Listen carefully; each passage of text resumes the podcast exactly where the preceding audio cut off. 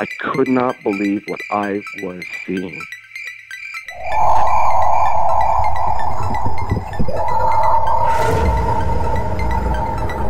I could have filled the back of his head with 556, which is an absolute joke. Well, it's not an ape because if the Sasquatch was an ape, we would already have one. What are these elusive hominids that stalk the wilderness? Your host, two time witness and field researcher for more than 40 years, William Jevning. Welcome to the mystery. Welcome to Creek Devil.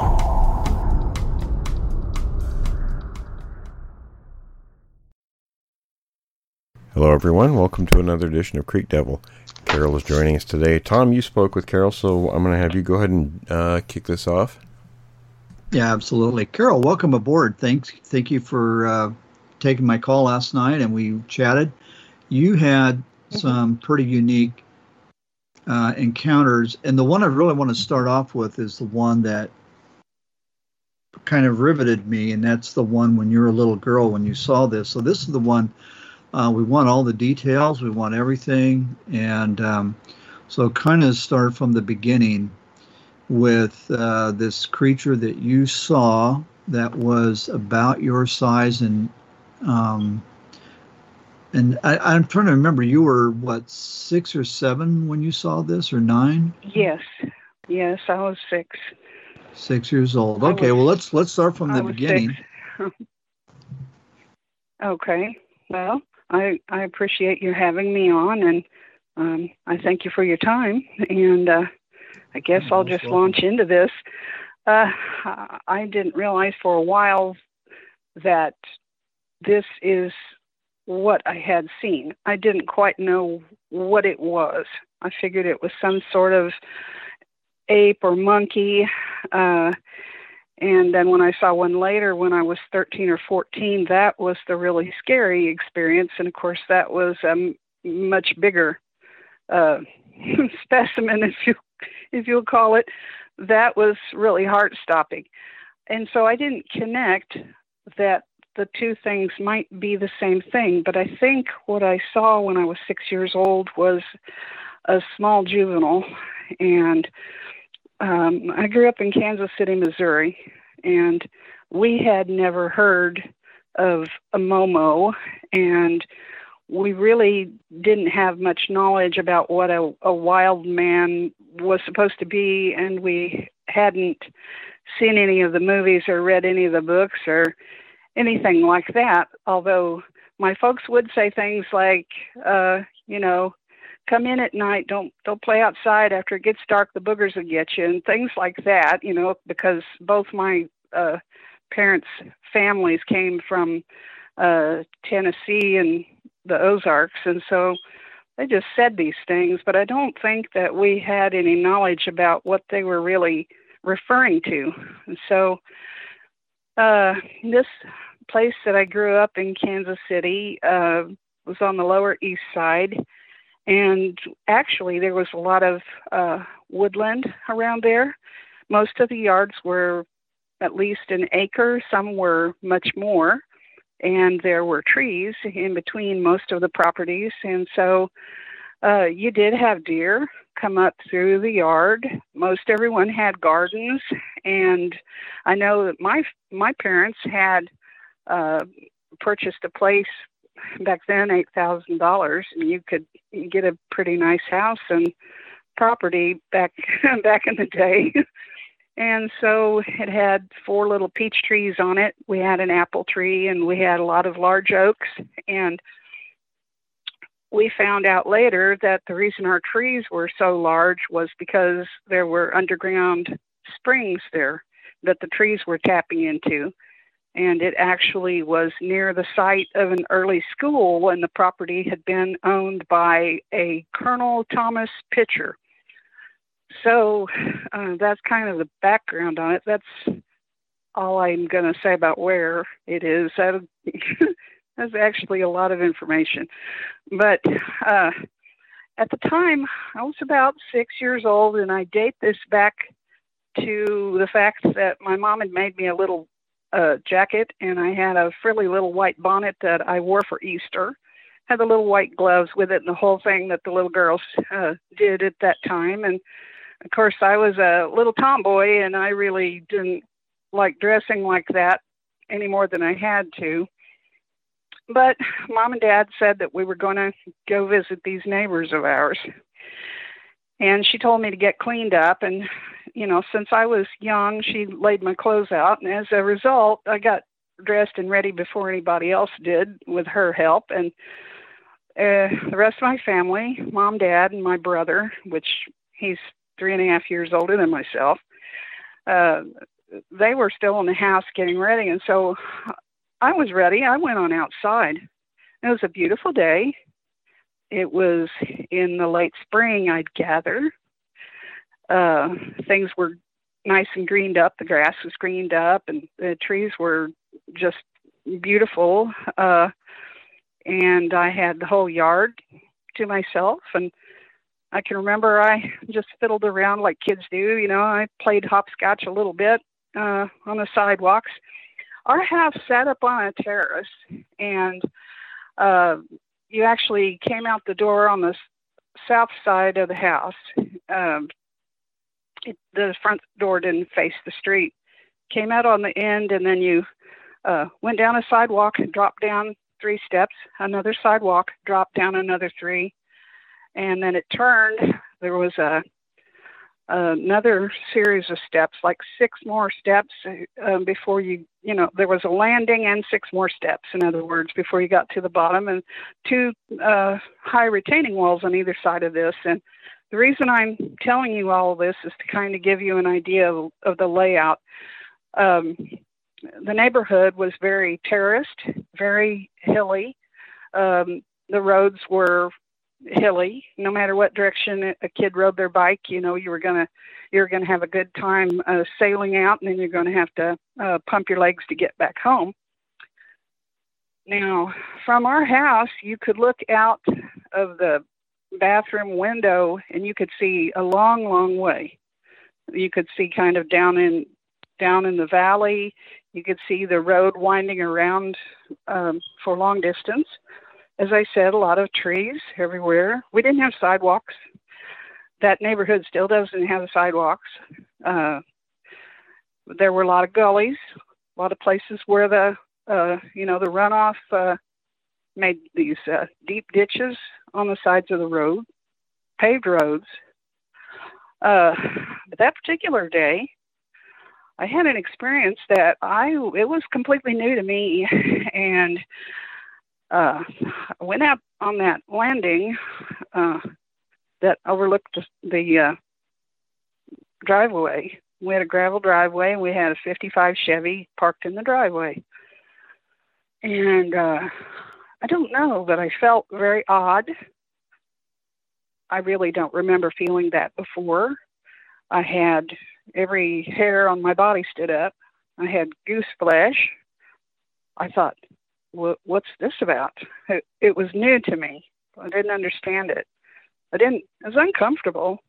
I didn't understand it. And I felt like I was being watched. So I looked all around, every direction I could see. I looked as far as I could see because I thought, well, I'm going to see a neighbor or I'm going to see someone's dog because there were a lot of big dogs in the area. Just about, just about everybody had dogs. And, you know, if something happened to set the dogs off, you would have dogs barking all, you know, for a long way trying to get them to settle down. Well, um, this feeling continued, and I I was told not to get myself dirty, and so I was just waiting on the family. And I climbed up on that retaining wall and from there, I could see a, a long distance, and I looked all around every direction. I I couldn't realize, I couldn't understand why I was feeling so um, vulnerable. I actually felt kind of like I was in danger. Couldn't see any reason why I would be in danger. And I stood up on that wall and I put my arms out, and you know, as kids will do, I pretended like I could fly over the driveway, and I thought about how it would be neat if you could jump as far that you could jump to the car, that kind of thing, like little kids do. And I have some theories about that actually. I kind of think when I stood up there like that and put my arms out and I was making some noise, you know, jumping hopscotch and stuff, I think I made some sound and perhaps perhaps I kind of made myself look bigger and maybe that figures into the story. I don't know. I don't know if it does, but I kind of have a hunch that it might.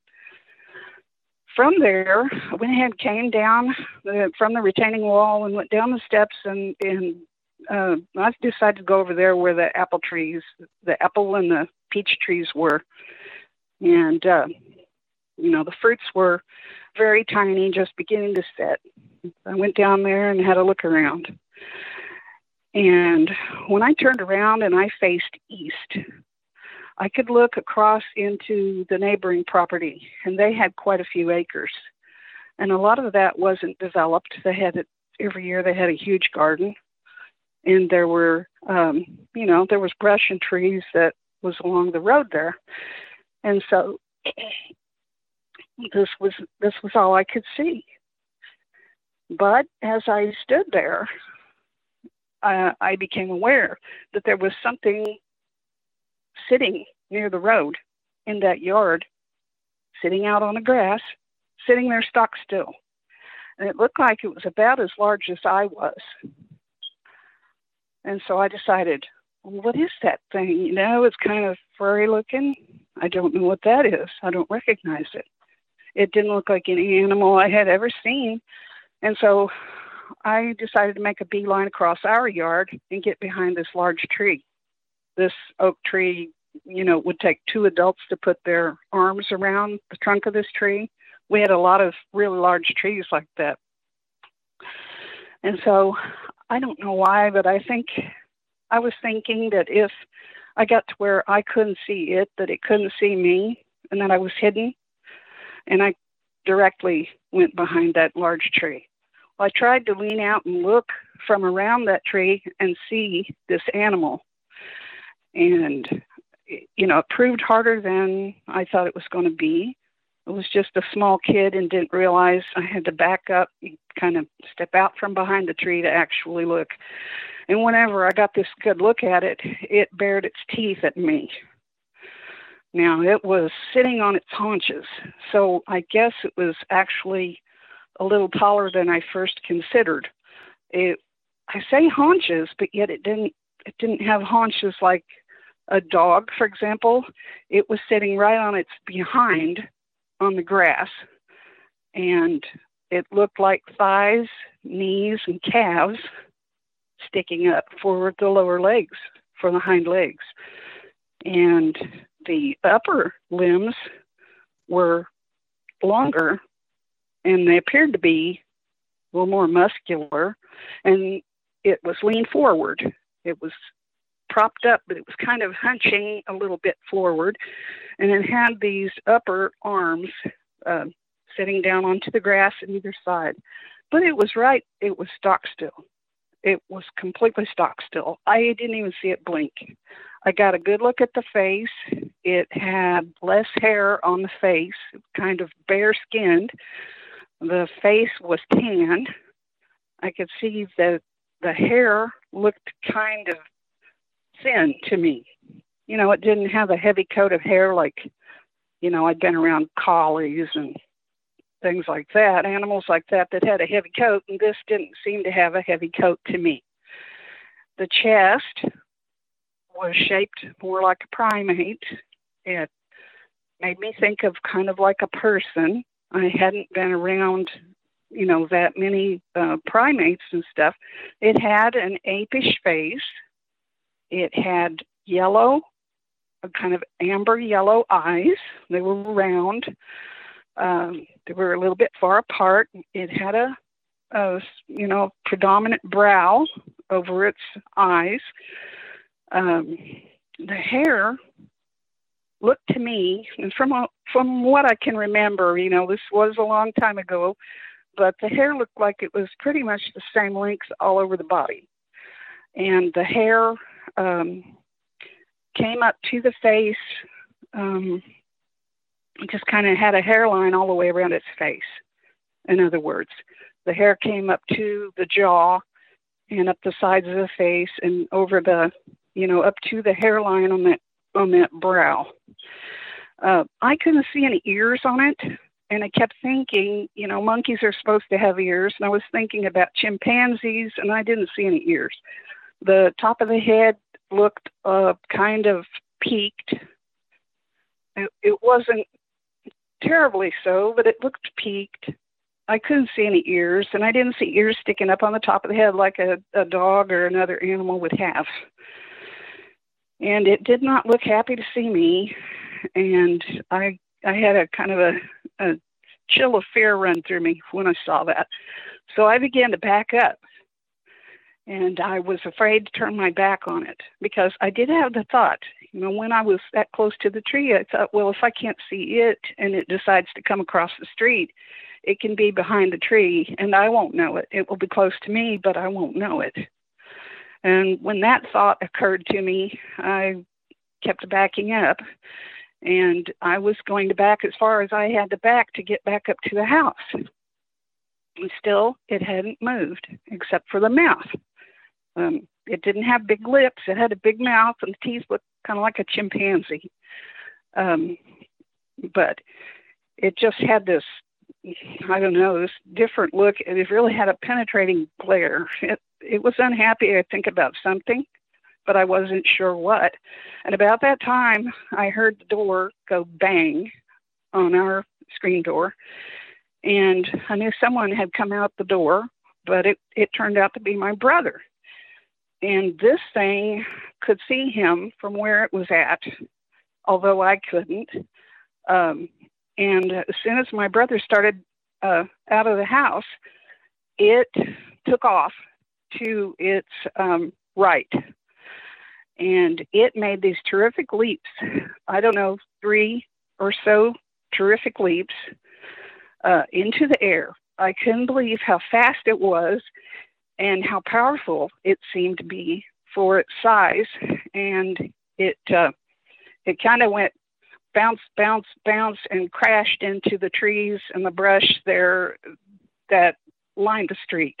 And there was a huge wash there that the city had tried to fix, and they spent years trying to fix it, never really got it completely fixed.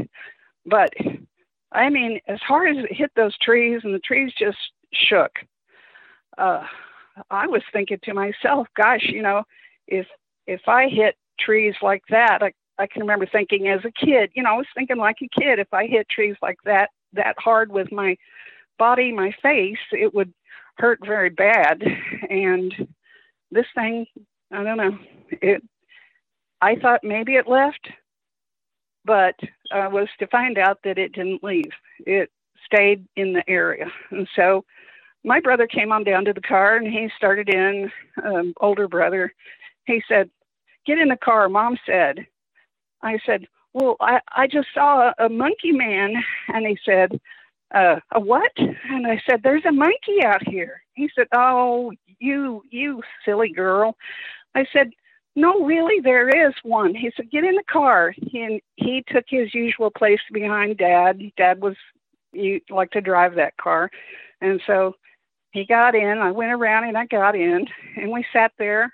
I tried to convince him a little bit. He didn't want to hear it, and so uh, when my parents came down, they got into the car. Mom got in front of me on the passenger side, and my dad got in the driver's seat. And immediately, I started in asking them. I leaned forward. The first thing Mom wanted to know are your gloves clean? Did you stay clean? And I said, yes. And I stuck my gloves out, my hands out with my gloves on it to show her that my white gloves were still white.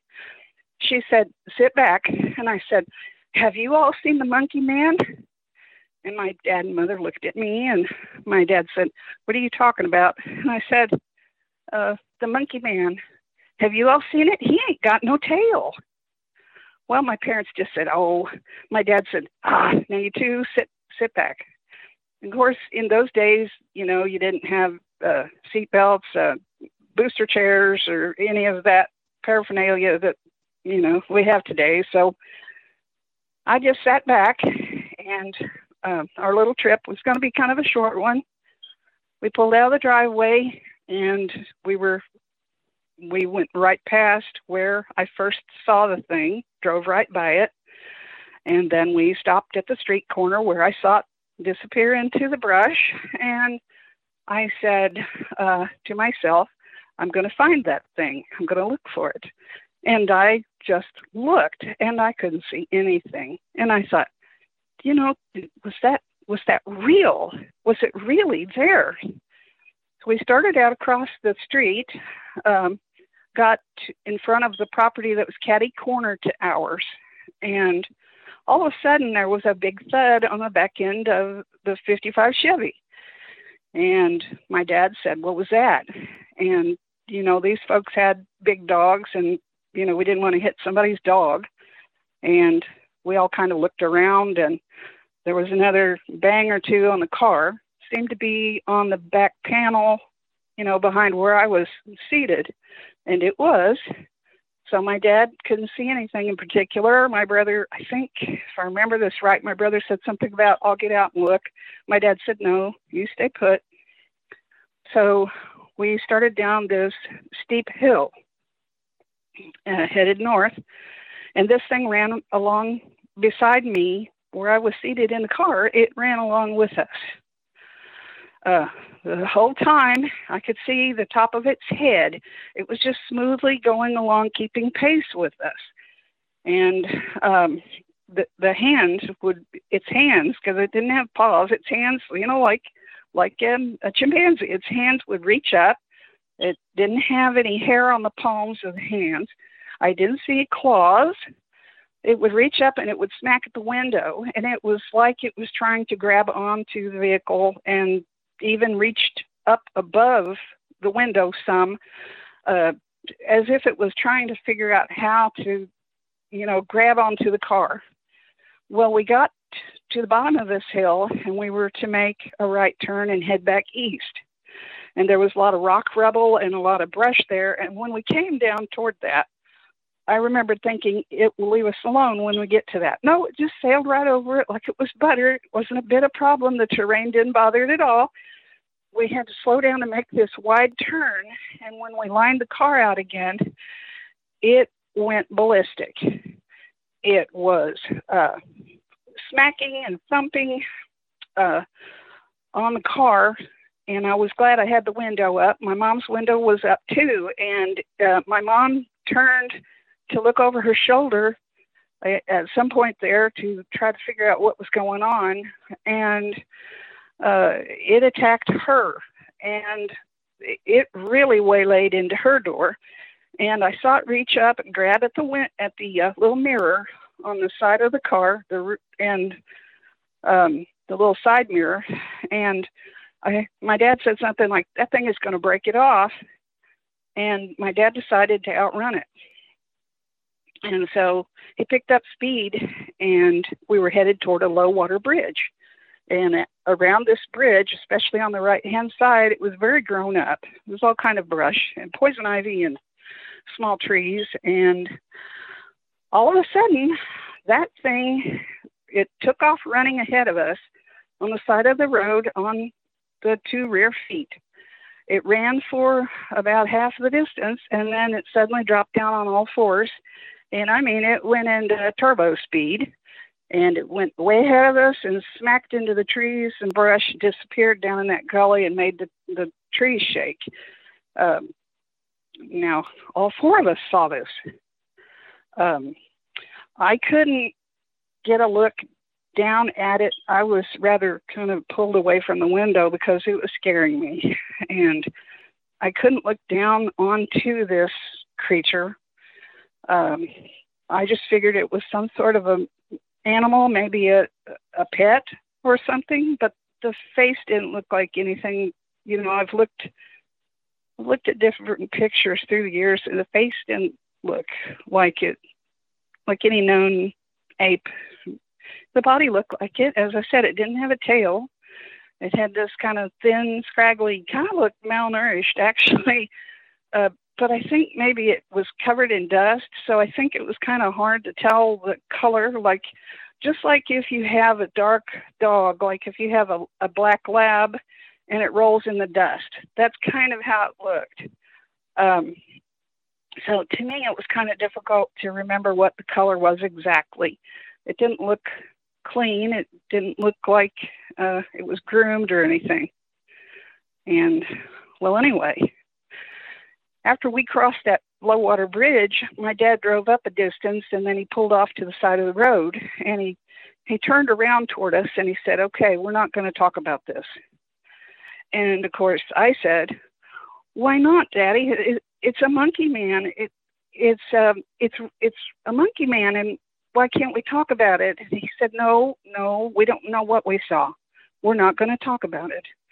And so my brother agreed to that. And, you know, I just couldn't understand why this was a, an amazing bit of information. And I thought that we ought to say something and find out what it was. And, well, we went on ahead to our friend's house. And, uh, of course, the first thing I wanted to say was, you know, I was dying to tell somebody that we saw this, whatever it was. Um, but you know, my dad was there, and I didn't say anything about it. But when we got home later, um, we kind of had a powwow in the kitchen of our house, and my dad said, "We don't know what that was." And I said, uh, "Well, it was a monkey man." And he said, "Well, I don't know why you're calling it that, but we it, it may be some kind of monkey. I don't know." And he said, "Maybe it escaped from the Swope Park Zoo." And um, he said, if it's from a tropical area, then it will die. Winter will come and it will die, and then it won't be a problem for us. And of course, I couldn't understand why he was anxious for it to die, but then I was afraid of it. And for a while, uh, they watched me going outside, you know, and kind of restricted my movements and all of that. Anyway, I kind of buried that thought for years. And when I was 13 to 14 years old, we had a heck of an experience. And I didn't really connect that that that those were the two possibly the two create same thing. I didn't connect it. And of course I really didn't have anybody to talk to about it. I had um, a, a good friend that I went to church with, and I finally shared with her what I saw. And of course, she shared that with some other girls. And then I felt like an idiot, you know.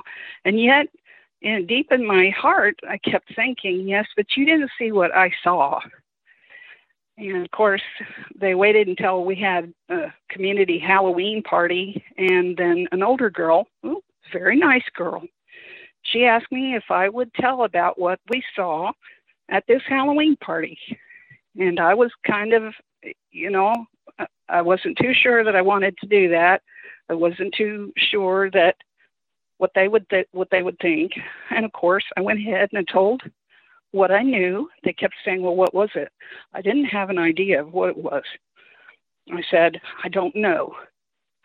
Um, they said, Well, that was a nice story. Yeah, you made up a really nice story. So most of the kids said, Well, thanks for telling us the story. That was fun. And they went home. And of course, I went home and I sat and shook. So um, I don't know um, what to say except years passed. And I sure remembered the uh, event that happened when I was a teenager but um, I kind of forgot. I pushed back the experience from when I was six. And um, a couple of years ago, when my mom decided to move, um, she uh, was talking with me about some things that we remembered from a long time ago. And I said, You know, once in a while, I have this strange dream and it's so real. Of course, dreams can be that way. It can be very misleading, especially when you're a child and you have these, you know, memories or dreams, and they get kind of confused. But seeing things as an adult, I just kept going over it and thinking, well, you know, I remember that we all saw it. So I said to her, Do you have any recollection about this thing that chased our car? Well, immediately she said yes. And I said, I haven't talked about this with anybody. And she said, Well, I haven't either. I kind of forgot about it. But she said, You know, that had to be some kind of monkey or uh, escaped ape, a pet, or it had to be something. And I said, I don't know. I said, Do you think it? Do you think it looked what you saw? Do you think it looked anything like we, what we saw on the creek bank uh, along the Pomme de? She said, I don't know she said, "Well, this was this one was little," and I said, "Yes, but if they're if they start out life little, I mean, we start out life small, and naturally we grow. Why couldn't it have been a young one that we saw?" And as we spoke about it, we decided my my dad had passed in 1980, so we couldn't ask his opinion. Um, my brother, he had some dim memories about it, but didn't really want to talk about it. Um, so anyway, that's that's my early life experience with the things.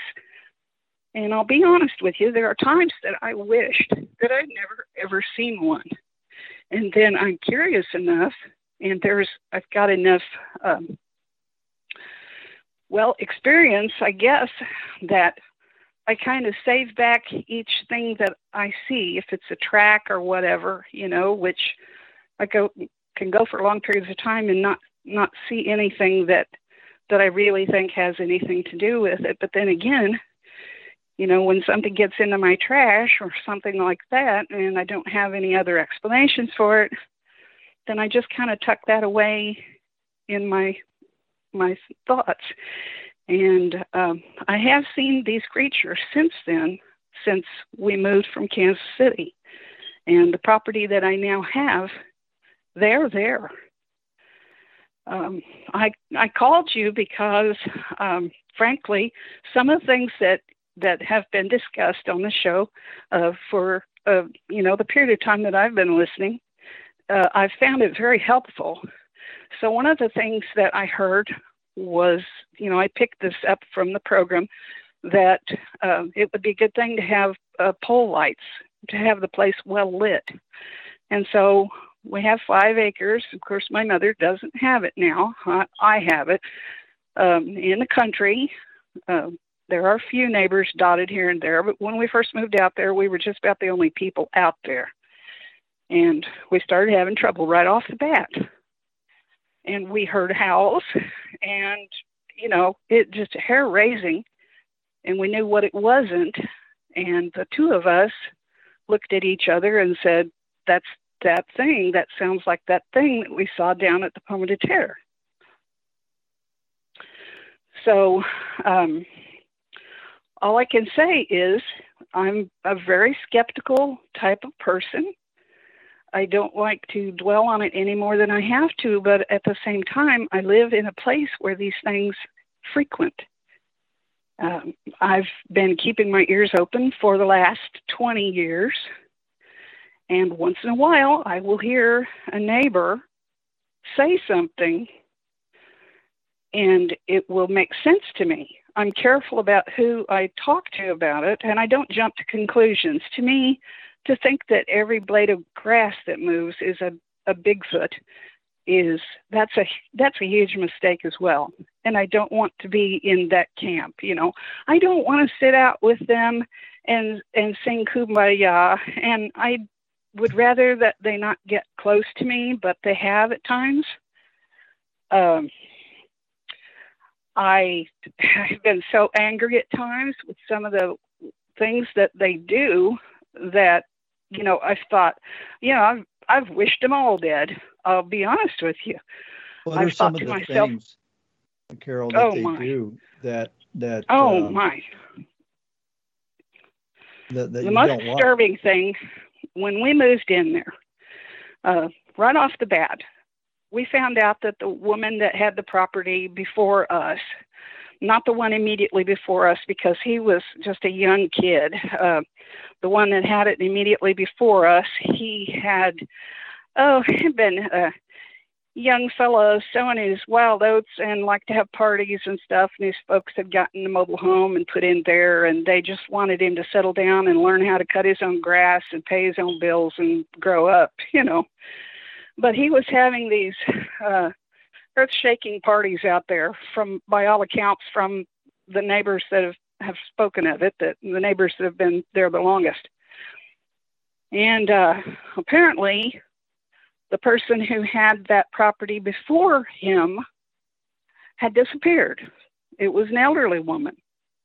And she kept goats and chickens and things like that. And that was her livelihood. She depended on selling those to people in, in order to make it. She had a little tiny house. Um, they ended up coming in and bulldozing her house and everything back into the gully that crosses the property. Big, deep, I'm talking living room sized uh, areas in that gully washed out. And you can hide, you could hide just about anything um, down there. I mean, I mean, conceivably, I can see why these creatures like to hide back in there and travel through there is because it's a convenient way for them to go through there. I mean, it makes sense to me. Um, now, um, one of the first things that happened is our finding out that this woman disappeared and they never found her. They never located her body, and she was quite up in years. Uh, I had spoken to some older folks that I got to know at at church, and um, you know, people were very tight-lipped about this it wasn't like everyone was laughing and chatting about Bigfoot. No, no, it, it wasn't like that at all. And I don't mean to paint that kind of picture. But let me ask you, you know, real, real, real quick. So, can you fill us in a little bit, some details and stuff on this lady that yeah kind of went missing? Yes, um, she was um, known by some of the older folks that have since passed away. They you know, some of them lived to be in their 90s, and I got to know these people. Uh, I'll call one lady Anna. She filled me in on quite a bit, and she came by and she said, "Are are you afraid to be here?" And I thought that was an odd question. I said, "Well, at times there are some a lot of big animals out here." Her eyes got big, and she said, "Well, um, I don't know if you're going to try to have chickens or ducks or anything because there was a pond there. So we had water, we had a lot of fruit, blackberries, and you know, nutting nut trees and some fruit trees and and stuff like that. And she just kept bringing the subject up, and um, then she told me about this woman that disappeared, and she said, you know, they never did find her. She lived alone, and she um, had her chickens and her goats and things. But then um, she had problems with something coming in the night, and it was more than she could handle. Things were coming in the night and taking her goats away. She was having uh, some of her animals killed, and seemingly, you know, just killed for no real reason. The heads torn off and things like that. And so when she said the head's torn off, it made me think because we were finding rabbits and squirrels constantly with their heads, um, just just find their heads, find their heads popped off, and the the animal would be gone, but the heads would be popped off, and we would find these just you know right close to our front door. Sometimes we'd find deer legs and things like this, and I leveled with her eventually, and I said, exactly what kind of predators are you talking about? Because we have seen some bobcat on the property. We did have uh, the neighbor, well, actually, I'm not going to call his name, but the man that had the property before us had had some problems with um, these large animals that when they had their blowout parties and they were outside, um, and you know it's hard to know how much to believe but apparently alcohol was involved but they would have bonfires and you know would be the the early morning would come and these creatures would come up out of the woods and scared some of them to death. And apparently there was some damage to vehicles. And, you know, the more I heard about the story, it just all clicked. It seemed to be this the same information. I talked to a couple of people who had been young people who were at some of those parties, and um, they were talking about how frightened everyone was and how they quit having the parties out there because something would come up out of the woods, uh, you know, just enter enter their space, just come right up into their space. And she wouldn't say exactly what it was. Um, I don't know that they really knew what to call it. Um, but I have reason to think that it might have been the Bigfoot. Uh, when we got this property, there was a white horse that had belonged to the previous owner, and he was absolutely terrified. He wouldn't uh, help clean the place up. He wouldn't agree to anything that we wanted to do that involved him coming back, removing his equipment, or, you know, he left a big stack of uh, uh, railroad timbers, things like this, that we just, we would ask the realtor, is he, could he come back and remove these items?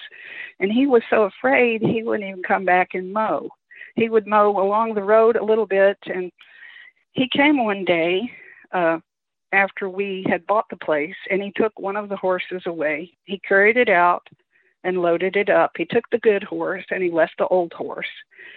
And I found the old horse disemboweled. Uh, it was on its back. Um, it was amazing. Nothing had really seemed to be chewing on the carcass. Um, it just was the like liver intestines kind of thing that that area of the body was gone. The rest of the horse was intact. And uh, you know i told my mom about it. I said uh, i can't imagine I, you know if it were coyotes or anything feeding on the carcass you know if the animal just died naturally and then and then other animals came in to feed on the carcass you know whether it's wild dogs or what because we really don't have we're not known for having bear around here. That's something that they they killed out a long time ago. They killed the bear out, of missouri and they're currently trying to reestablish bear in missouri. So you really don't see that many bear in missouri. Uh, we couldn't figure out what had killed this horse but what it, whatever it was, I mean, it had slit the abdomen open and is pretty much bloodless. I mean, it, it was weird. The the carcass didn't seem to be chewed on by other animals. You know, you would think just a little bit of everything would come through there and chew on the carcass because, you know, that's a lot of food right there. Um, but it didn't. He didn't come get the carcass. Um, and so that was one of the first weird things that happened. And then um, one morning, my mom had she had to go to work like at three o'clock in the morning, and she had long commutes that she did for many years, and I would stay behind. And so she uh, went out that morning and she saw small little um almost looked like a child's barefoot tracks in a in a large puddle by our mailbox out front. And that had happened. It wasn't there you know the evening before. And there it was when she went to work. She could just make that out. And then when i got up it was there. And uh i said what kind of person brings their kid out in the middle of nowhere in the cold? I mean practically had ice forming on the on the puddles still and what what kind of a what kind of a thing is this? You know, look look like a kid's little bare feet, and they're you know about oh six inches long, maybe five six inches long. Then one morning, I looked out and I looked at the property across the road from me, and the uh, this was later, so the uh, the blue stem had grown up. You know, blue stem gets up over knee high. So uh, I looked out into the blue stem across the road, and I was being very quiet. Didn't didn't uh, open the screen door or anything, and I saw this humongous black thing go crawling by. And it looked like the movements were very stealthy and careful. And it looked like a giant tarantula, really. Uh, and I, I actually turned away from the door and I, I said to myself, Oh, dear God, I'm losing my marbles. I looked back out there again and there it was crawling. And I watched it until it crawled over to the nearest fence and then it, it just kind of disappeared. I, I could not see it after that. Well, uh, it looked to me like you know it didn't have as many legs as a as a spider. It was, I believe, one of these things, creatures down um, low to the ground, hiding in that tall grass.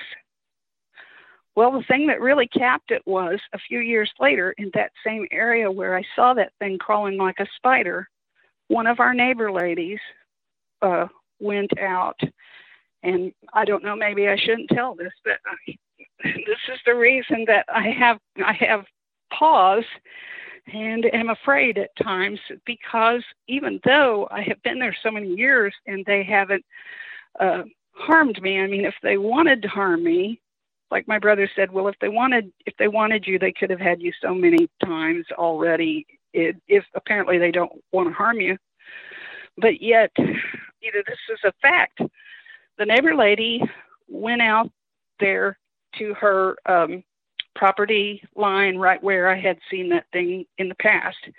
And another neighbor who had moved in knew her. And he would walk his dog over there and uh, adjoining property, he would walk his dog over there and he would visit with her sometimes. She had gone out there for I don't know, you know exactly what reason, but she was talking about planting a garden in that area, and she said so I, I spoke with her. She said that something enormous, black and hairy, uh, struck her uh, just suddenly, and it was great force, and she fell to the ground.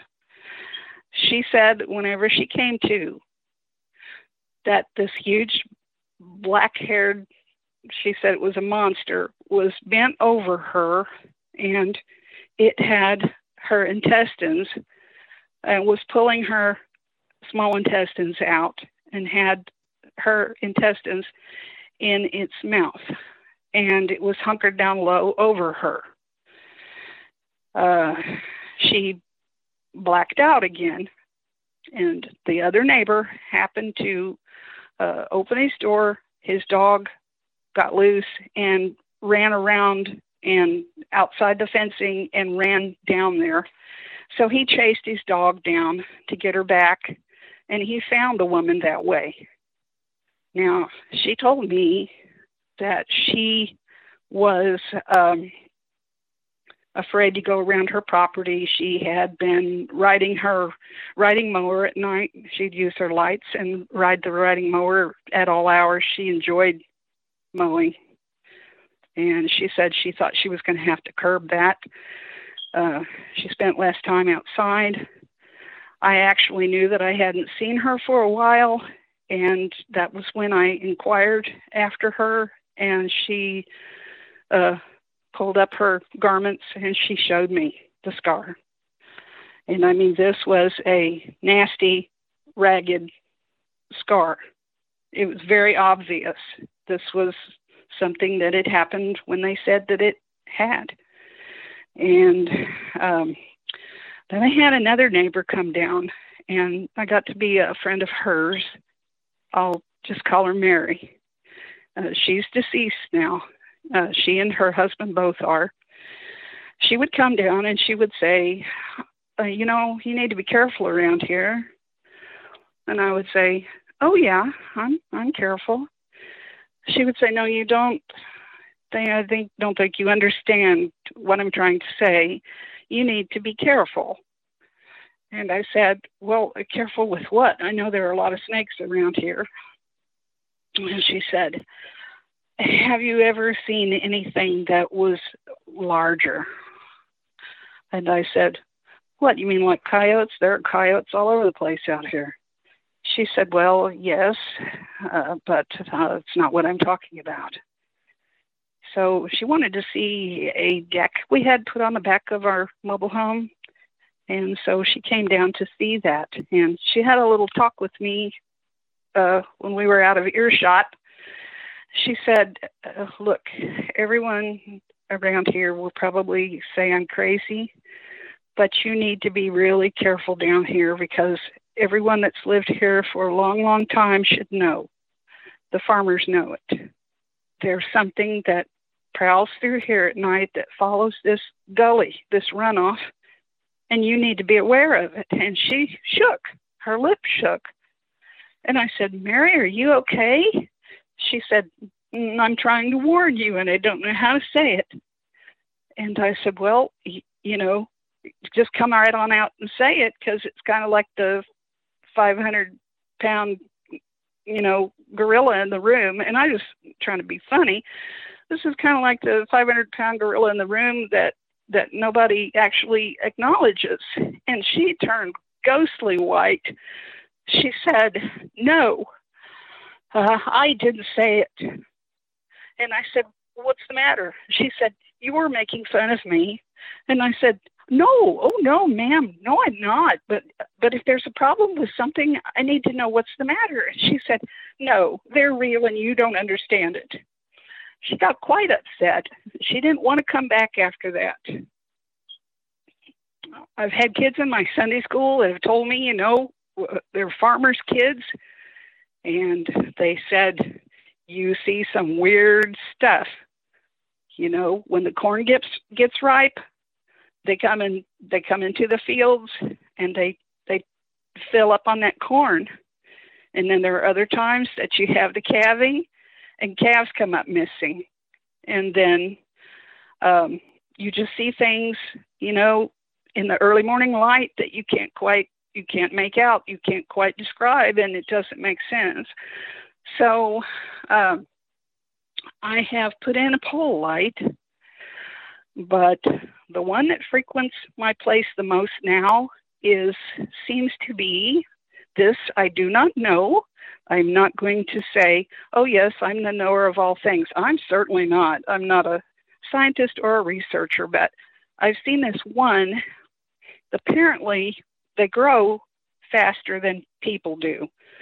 Um, from what I can observe, um, I started seeing this young female, and um, I saw her from a distance, and the first time I really saw her, she was plucking tender leaves off the tips of uh, young tree branches, and she was putting them in her mouth. She was completely covered in hair. She was kind of a tan color, kind of the color of dead uh, cedar needles or pine needles, kind of that shade of light brown. Uh, whereas the the biggest one that I saw seems to be all kind of black and kind of silvery. He's he's been there a long time and he doesn't seem to be aggressive. That one doesn't seem to be, but there is. Uh, I feel crazy saying this, but there's another one that's there that we think it's a female. We've never seen its uh, whole body but one time, and that was at a, a quite a distance.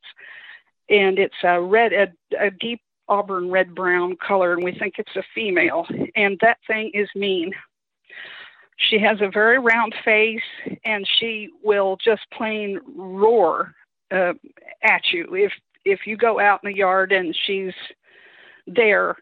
I mean, we just we would try to avoid if we knew that she was around. Of course, you can't know that. It's kind of like my nephew.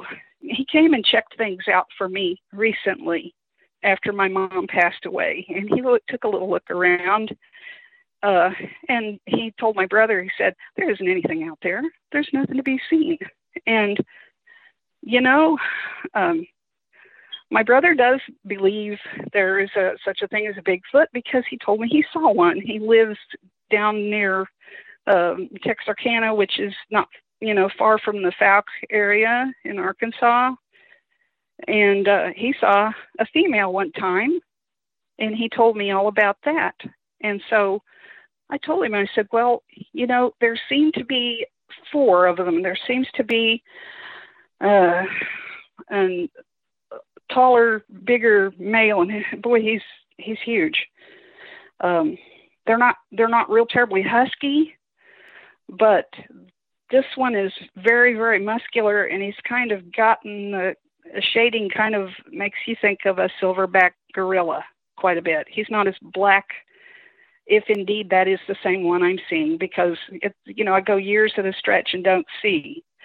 I hear them or I find tracks, but I I don't. You know it. It's hard to explain to someone that absolutely denies that these things could possibly exist because um, it you you get into you get into muddy areas where you know, they think if you saw one that you should know everything about them or that you should be, you know, this repository of knowledge about them. And that's absolutely not how this goes down. So I told him, I said, well, I think there's a an adult male and an older female because she's got gray, that really mean one. She's got gray around her face. Her face is kind of bald. Uh, like I said, that thing, I think, I think if you crossed her, I, I'm, I'm afraid of it. I am. The younger female might belong to those two.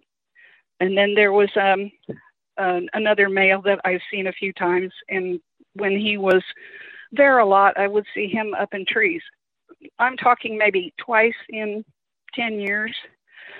Uh, not often, it's not like I see one of these behind every stone. Um, but, you know, you can't keep pets. The pets just disappear. Uh, nobody around there does very well trying to keep goats or chickens or anything. Uh, they just kind of help themselves to it. Uh, one of the things I heard on your program was really an eye opener for me and I, I wanted to speak to, to you, if nothing else, to thank you for saying that because sharing the knowledge and helping me understand this helps me help to keep myself safe, and perhaps it might help someone else to stay safe. Um, is whenever it was said that these things may hear you talking and think that you're not alone. Well, I have a habit of I always did have a habit of uh, singing or whistling or whatever I happen to be doing. I'm alone most of the time, and I'll I'll sing and talk and you know, gosh, I'll even pray out loud. And if I have a pet, I'll talk to the pet. I'll even talk to the birds when I'm feeding the birds. I'll say, "Hey, hey guys, you know, I've got your food here, or whatever." And so I talk like that a lot, and I thought that sounds like a possibility to me that may have been keeping me safe this time you know, to some degree, and I might not have really realized it at the time, but maybe it kind of made them wonder. Uh, it, it is. Know, it is. Who Carol. else was with? They when you do yeah, that. who else was with? Yeah, when they do that, they're not Yeah. sure how many people are actually there. hmm Well, when I heard that, that was a real eye opener to me because I had done it all along. This neighbor being attacked, that really that really concerned me. Now, my mother would carry her lunch out with her, and uh, you know she'd have it on her arm, have her purse on the other arm, and she would walk out through the dark to get back into the car. And usually she would try to not wake me up. If I woke up, I would flip the lights on and I would stand at the door and, you know, do that kind of thing and kind of watch out for her. But most of the time she didn't want to make a deal out of it. Very self sufficient kind of a woman. And, well, one of them, I believe, was coming up from behind her. And I mean, it had to be slick to do it and very quiet and stealthy to do it, but it would knock her down. It was always shoving. I say it because I really, I never saw this, but something would give her a tremendous shove and she would crash in through the the skirting on the trailer, and her lunch uh, container would be gone. And so um, I put two and two together, and I told her, I said, "Did something push you?" And she would say, "You know, it happened so fast. I'm just not even uh, aware that it's coming, I said, You're not tripping. No. We made sure the yard was smooth. We went, you know, yada, yada. We went through all of that to make sure she wasn't tripping, uh, that, you know, the path was smooth for her to get out to the car. I discussed it with her uh, many a time. And still, every once in a while, something would shove her from behind and it would always be she always carried the purse on the right arm and carried her lunch on the other. And she would get up from there. She fell and tore her rotator cuff. Uh, she had injuries like that from from falling down. It would be completely unexpected and she wouldn't even really have an opportunity to try to uh, stop her, you know, break her fall or anything like this. So I began to get up when she did, and I would turn the lights on on the uh, trailer itself. And I would stand at the door, and every time that I stood at the door like that and I watched out, nothing happened to her. She never fell when I was watching. But then we'd go for a long time, nothing would happen, and then there would be a morning that she would, uh, you know, I would sleep in or whatever would happen. She wouldn't wake me. She'd go out there with her lunch, and uh, you know, I found her nylon lunch bag one time, the, the, a pink one, all torn to shreds. You know, the zipper wasn't unzipped, but the thing was literally pulled apart and the food was gone. So I told her that I thought that the young one, maybe the young male, and I didn't know, I was guessing any of them could do it. But I told her that I felt like maybe that young male was slipping up behind her and, and shoving her down and taking her lunch. Maybe maybe grabbing the sack from her and it was happening so fast that she never saw anything. Uh, so um, this just I seem to be rambling, but this uh, female that that is out there now, it it appears to me that she's got an injured leg on the left side. And the reason that I say this is, you know, I'm not Inspector Clouseau or anything, but she drags that left foot. And I think that something happened to her and she got injured and she was there. Mm, her footprint, I've got some pictures of her footprints uh, and of a handprint, and I'm not sure which one that is for sure, but I kind of think the footprint might have been hers because she was the smallest one at the time, and her foot, when I started taking pictures of her footprint, they were about the same size as my own footprint. And uh, it would be through the snow, and it would always go a path from the woods at the back across the pasture, come up, uh, come over the fence. Sometimes they just step over the fence. Seems like it's not a problem for them just to step over the fence. Uh, but there is also another way to, you know, there are openings to get through the fence, and quite frankly, they've made openings where they want there to be openings. It's it's just unreal to see it. Uh, I couldn't have done that. I don't know how anybody could do that. It looks like someone used uh, heavy machinery to shove the the, the fencing down, um, and it's kind of kind of barrel shaped. It's almost like they've stepped on it to step it down to make it easy for them to pass through there. Um, and that's right at my front yard. I mean, that's no more than 30 feet from my back door. And so um, I took the advice that I should clear some of this brush. And um, I decided that I first thing I did was I got rid of the dumpster because most of the time it wasn't full anyway, and they were there was just a constant stream of tracks in the winter coming back and forth out of the woods and up to this dumpster, and they were able to dumpster dive and get food out of the dumpster. And I saw big greasy handprints on the uh, side of the dumpster on the paint that couldn't be anything else bigger than a man's hands. And um, I put, you know, made the rational decision that, that we needed to get rid of that and be more careful with our trash. So I quit doing composting because from day one I had put uh, fruit peels and all of that out there. Well, they were getting into it. Um, I saw where they had dug in the earth to uh, get the fruit peels and things like this. And I think that they may have come to expect it because it wasn't a great lot, of food, but they were checking it regularly. And I wasn't having to turn my compost uh, at all. Uh, they were turning it for me. I mean, they were churning it up and eating things out of there as fast as I could put it in.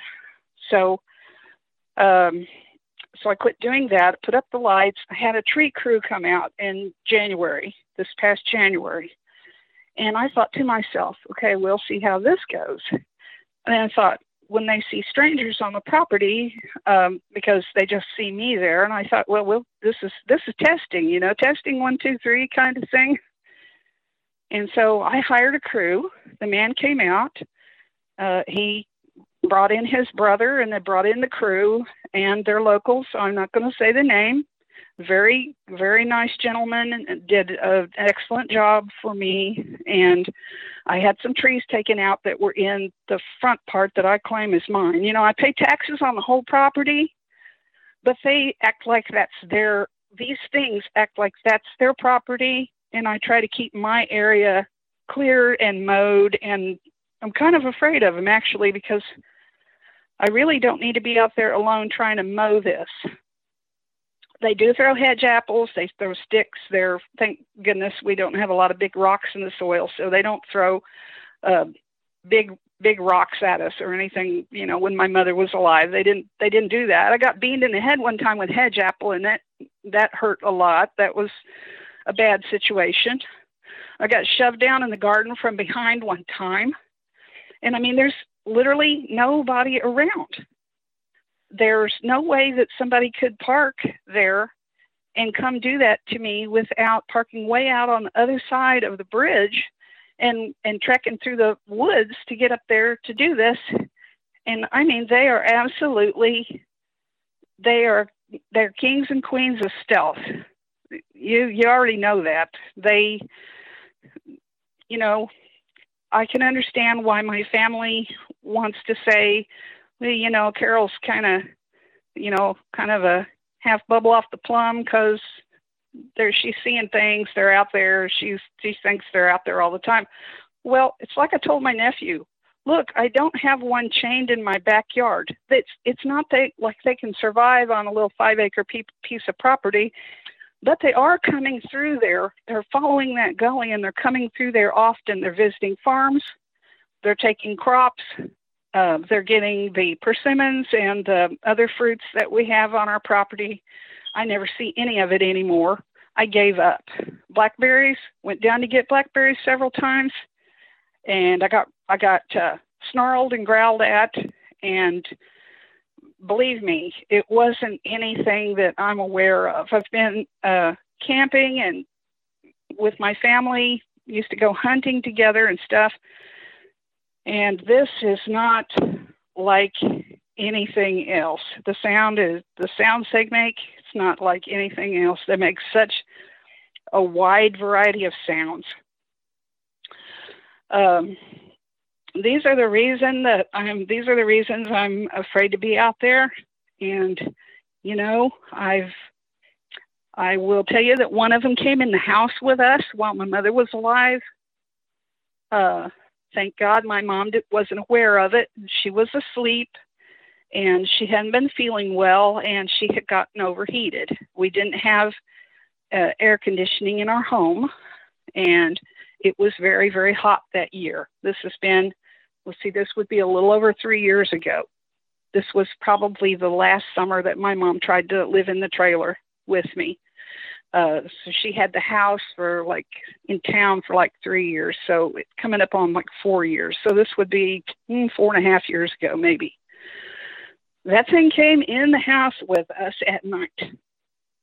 I didn't have the door locked, didn't realize that I didn't have the door locked, and it was morning.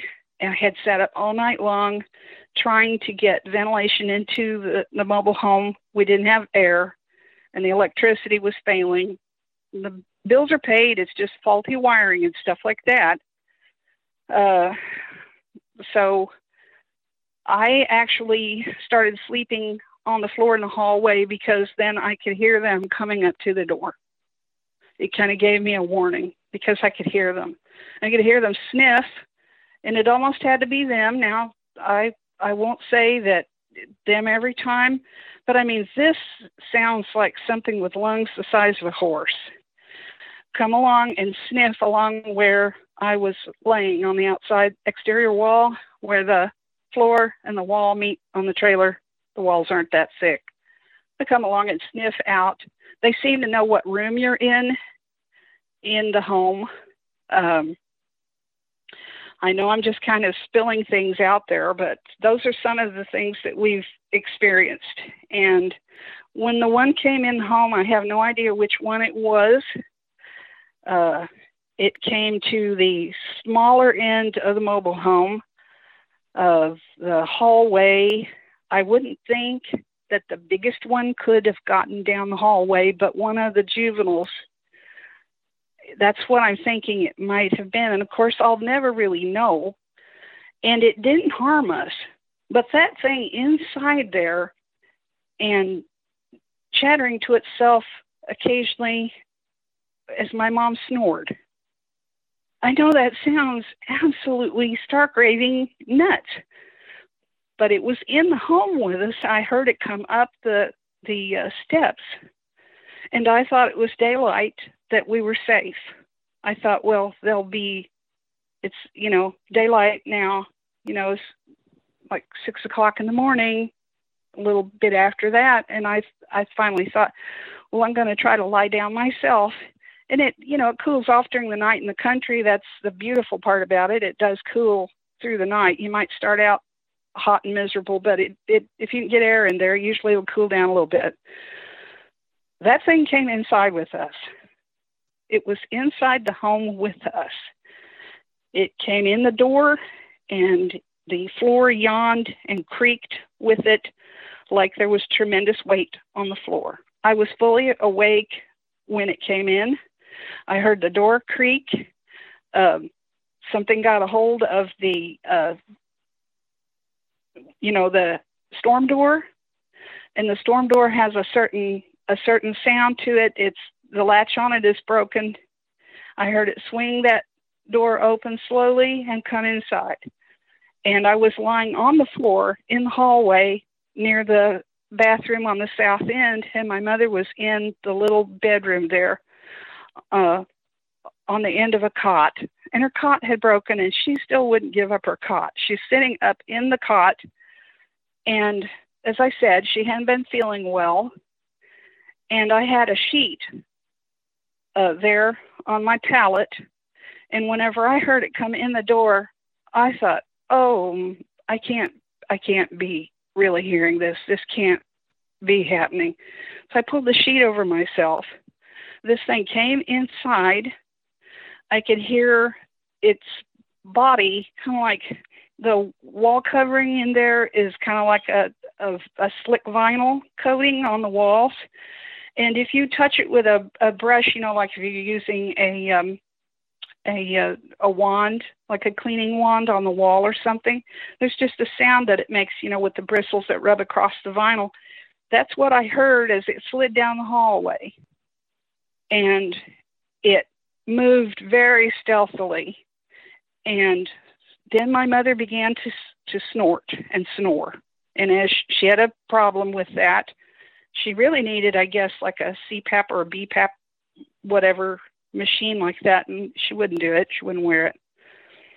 And uh, this thing was inside there with us, and I didn't hear the door close behind it, and all I could think was, you know how if a wild bird gets in the house or something, how they kind of go nuts trying to get out of the house.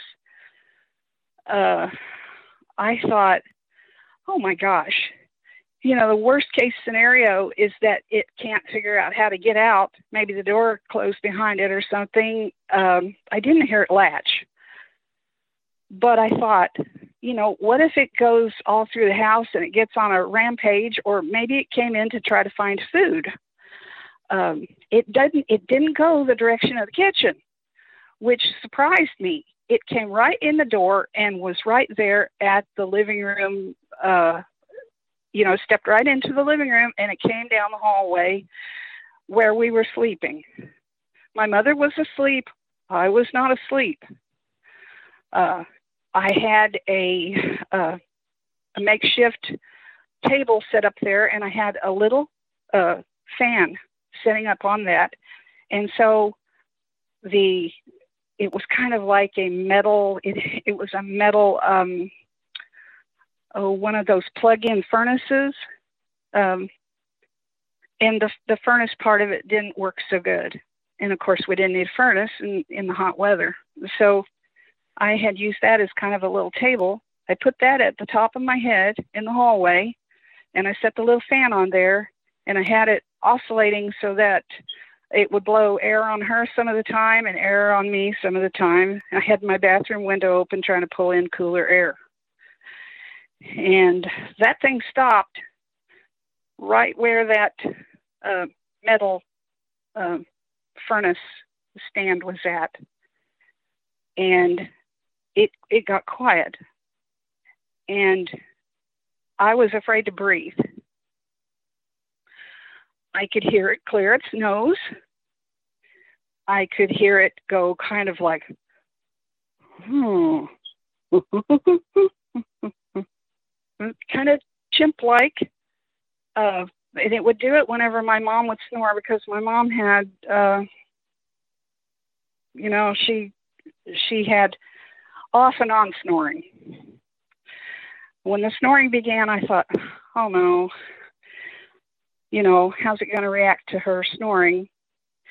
It didn't harm either one of us, but I tell you what, I have never been so scared in my life. Um, it stood right there in the hallway, right over my face, and I just kept thinking, please, God, don't let it try to step around this uh, metal table or step over it or reach down, you know, with its hand um, because I'm right here. I'm lying on the floor and I just had the sheet over me and I was, you know, trying to stay calm and trying not to move. I was I was praying hard. I don't think I've ever prayed harder than that in my life.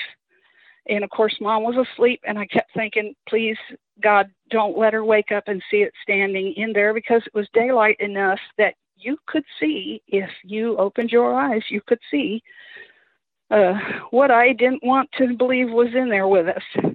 But uh, then eventually I heard the floorboards creak and I felt the vibration of it. It was a terrible I mean, the floor didn't creak and give like that uh, when we brought in the big appliances. You know, bringing in refrigerator and stuff didn't make the floor creak, creak quite like that. This was a stride, something walking on two feet.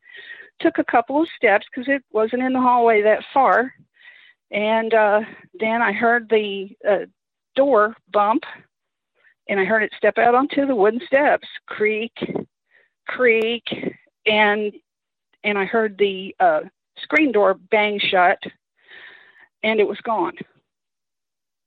And I laid there, I mean, absolutely petrified for the longest time. And my mother didn't wake up through that whole ordeal. And it didn't harm us. And I was just grateful when I actually went to try to stand up. Uh, I had been lying there tense so long that I had some difficulty getting up. I was in, in pain with it. Um, I did get myself up, and the first thing I did was, you know, look down the home, see if I could see that it was truly not in the house with us. Went to the door, and I latched both of the doors uh, to the very best of my ability. And uh, I turned on the outside porch light, although you know it was it was pretty good daylight by that time. And I went back in and I couldn't sleep. And when my mom woke up, she said, "Well, I slept a little bit last night and I feel a little bit better." And I said, "Well, that's that's great." And uh, she got up and got around and got got herself uh, dressed, and I went in the kitchen and got something made to eat. I was still kind of shaking. Well, right there in front of the front door where the thing came in was the awfulest lot of sandy soil, uh, you know, crumbled sandy soil, loose soil. It looked for all the world like somebody had thrown a uh, a potted cactus, you know, there and, and broken the potted cactus and just left the mess and removed the pot. That's what it looked like. And my mom said, What happened here? And I said, I'm going to talk to you about that. And she said, No, really, what is this? And it goes down the hallway. And it was really awfully, awfully dirty. There were, I mean, dirt laying in, you know, inches of dirt laying where it had come in the door. So that was my only proof that it came into the home. But uh, I know that, uh, you know, I, I hear that they're very curious and I see that they're very curious. Uh, and I'm I'm really I'm really tired of their curiosity, but um, at the same time, I'm curious about them, and I do find it fascinating. I try to save information, you know, if they bring something to me. Uh, I really don't want to pick it up and bring it into the house, but they have left uh, skins off of animals a couple of times, which I kind of wondered if that was some sort of a a gift. Don't know if they really do that or not. But uh, the burn pile where I always stood out at night and burned burned uh, you know yard waste uh, sticks and, and gathered sticks up and all that stuff. Sometimes they would seem to have taken that, pick up a whole stack of sticks that I had there the sticks would just disappear. And the sticks were back behind the camper and the shed and between the fencing, where I wouldn't think that uh, your average sane person would want to come into my yard, locate me. A lot of people don't even know where I live because a lot of people don't even cut through the country there anymore. There's not even a town back there anymore. That that one town, I'm between two towns that are defunct. And a lot of folks moved toward the biggest town, the biggest uh, town that is close to the highway, and they've pretty much abandoned that. You've got oh a lot of farm fields and a lot of uh, cattle and and stuff like that in my area. But um, you know, I jumped around. I I know I sound scatterbrained. I'm I'm not used to talking about this kind of stuff very often. Um, I will say this about the tree crew. Back to the tree crew that came in January. The man came out, he took a look around, he told me how many thousands of dollars it would be because there was a lot of work. Uh, young trees had come up, uh, you know, beside the trailer and pushing on the uh, trailer itself, and it had to be done. And so I thought, well, if I call them in the off season in January, this is probably going to be a good time for them. All the, you know, all the foliage is off of the trees and stuff, and you can see through there pretty pretty good. It's I don't know, makes me feel better. The poison ivy's kind of died back, you know, and I thought maybe they would appreciate the work in the off season because they get a lot of summer work. So I called him, and sure enough, they were really happy to come out and do it and I'd never hired them before. I'd heard good things. And so their crew came out. I happened to have an appointment that morning with a real estate agent because I was trying to put the property up for sale. And wouldn't you know, the two families that responded had little kids.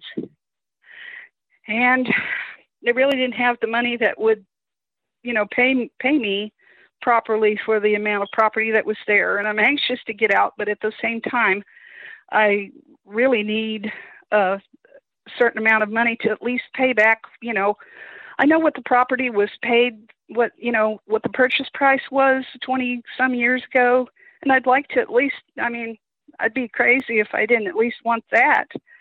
And I realize people are, you know, in a strain and they're starting out, but I would feel so horrible if I sold that to, you know, a young woman with kids living alone with children because I know what I know. If I were just worrying needlessly, that would be one thing, and I would need to speak to a doctor about that. But I have um, leveled with one of the naturopaths that I uh, went to for many years. I was a patient of hers. And she said, something is stressing you out so much, and I can't figure out what it is. And I said, I can't tell you about it. And she said, Well, you know me well enough that you can share anything, right? And I said, I may share this with you someday. I said, I do trust you. I do, I do believe um, that you have my best interest at heart. But I, I didn't go back.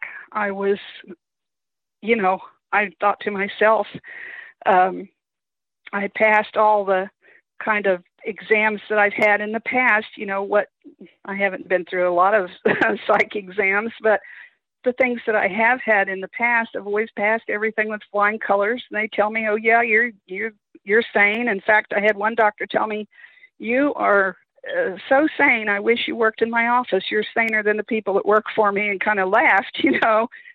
And I thought, well, you know, not everybody sees things like this, and it does make you doubt yourself. Uh, you know, especially if you see something over a period of time multiple times, and then other people are being very tight-lipped and not sharing with you what well, they you know, know. Carol, that's a that's a real good point. I wanted to uh, kind of break in real quick and just say that. Okay, please. Um, you know, I would, if you feel comfortable at some point, I'd maybe contact your uh, naturopath and share with her for two reasons. Number one, I mean, you're sharing with us now, and I can tell that mm-hmm. it's a burden to, uh, or it's an unlip, it's unlifting a burden. It's lifting that weight off your shoulders. But mm-hmm. you might be doing more good by also sharing it with the natural path. Uh, it sounds like she would trust you. She would, you know, quite possibly uh, believe you, and you could tell her, "Look, this is just the way it is. This is, you know, for real." And mm-hmm. you don't know how far that might actually go into helping other people. So mm-hmm. that that'd be my recommendation. Um, is always uh, if you if you have a everybody needs to have a trusted person in the world that they can confide in, and yes. even on stuff like this. So uh, that'd be my recommendation. Well, listen, um, we love the show. We love everything that you have shared with us tonight on the show. And so I think we're probably going to uh, maybe invite you back in the future for uh, some, because I'm sure you have additional stuff to share with us. Uh, but we're we're kind of running into uh, a little bit of a. Uh, we're running short on time. Yes, running short on time. Yes, I yes. realize that. Well, listen, Carol, mm-hmm. stay with us just a minute, will you? After we stop the recording, uh, folks. Okay. Stay tuned for the next segment.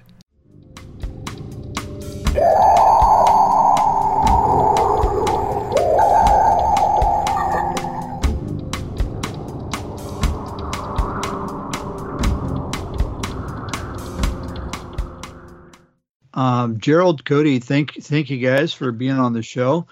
Gerald, we've talked in the past. Actually, you and I talked quite a bit, and you've had some interesting encounters. And then go ahead and bring in uh, Cody and tell us how you guys met each other and got on the topic of uh, our favorite topic here. Sure. Well, you know, Cody and I, we've worked together for a couple of years. And uh, the topic of Sasquatch came up, and usually I, I kind of refrain from doing that, but you know, doggone it, what I believe is is how I feel, you know, and and and lo and behold, Cody came came up, and uh, he's had some similar experiences, haven't you, Cody? Yes, sir. Go ahead and uh, yeah. Well, take, so take a little bit about me. Um, I started off hunting at a very young age. Uh, I've got almost 25 years, um, pretty much not missing a deer season. Uh, the last 10 years, I've really kind of reached that level of what somebody would probably call an avid hunter. Uh, I'm got a pretty high success rate, and that's due to me being able to spend lots of time uh, out in the woods. Um, and during the uh, those those times i've had a handful of experiences um, that can't really logically be explained um, kind of putting it on any of the known animals and i've had them pretty much all ranging uh, since I was young, about 12 years old, all the way up to just a couple months ago when I was setting up trail cameras. Um, pretty much have done everything except for see one, or well, have experienced everything except for actually putting my eyes on one.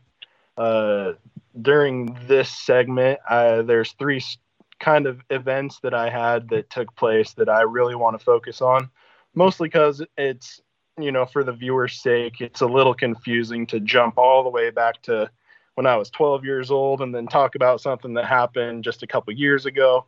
So I have a few that really kind of stick and stand out that uh, that I'd like to to touch on. Yeah, I know. I tell you what, I understand how Cody feels. Uh, it's hard to to not want to start at the beginning, go forward, because if you kind of starting at that, you know, at the latter end, then you know you needed to reflect back onto the when you first started talk, experiencing these things. And uh, I know I have that issue. But go ahead, Cody. Start where you feel comfortable. Well, so I want to kind of throw out at least broadly what the experiences were. Two of them involved rocks being thrown at me, and another one is where I felt like I was being escorted out of the woods. Um, so, starting with the first one, that'll take us back to 2012. It was in August, and I had taken a friend of mine out in the woods. Uh, this area is west of Longview in a drainage called Abernathy Creek. Uh, this particular spot is a place that me and my friends had frequented frequented over the years, riding dirt bikes, camping, hanging out. It's a nice little kind of hidden spot that's about five five to six miles off the pavement road. Uh, it goes down a little dead end road and has a little small spur that you pull off, and that's where you camp basically. It's where everybody hangs out. Uh, you're really nestled in the canopy of the trees. Uh, there's a couple trails, couple game trails that are around, and a couple fun little dirt bike riding trails. It's a really fun place to hang out. So uh, going back to this night, I had taken my my friend, her name is Megan, took her out to uh, this particular area just to go and, and hang out. It was a nice summer night. It was about nine or ten o'clock. Uh, when we pulled up to this location, I pulled my truck straight in. So my tailgate is facing the road. The front of my vehicle is facing uh, the woods, basically. So me and my friend, we went and sat on my tailgate. We were sitting there for probably about 15 minutes, just hanging out, uh, having conversations. And she had mentioned, um, she'd said, doesn't it seem like it's really quiet? And once she had said that, I kind of took note that uh, at the time there were no bugs making any noise. There were no uh, birds making noise, which birds still make noise at night. Um, there was no wind. There was, it was just uh, silence that was almost deafening. If anybody has ever experienced silence so quiet that uh, you could hear a pin drop, that was what we were experiencing. And right after I had acknowledged that it, it had gotten uh, abruptly quiet, a rock that was easily the size. I mean, I didn't see the rock, I'm just going off of the sound, but this rock had to have been at least the size of a watermelon. I'm talking 20 to probably 40 pound rock came flying out of the woods and landed right next to where we were sitting uh, along the tailgate side of my truck. Um, oh my um, god! It was so I know I know the sound. I know different sounds. It wasn't an animal that was taking off by us. It wasn't uh, rocks that were tumbling. Um, cause and even then we weren't near like any rock faces or anything where a rock would even just naturally tumble. Um, you know, it's all just a, a bunch of reprod, which is re- reproduction timber, if anybody isn't familiar with that.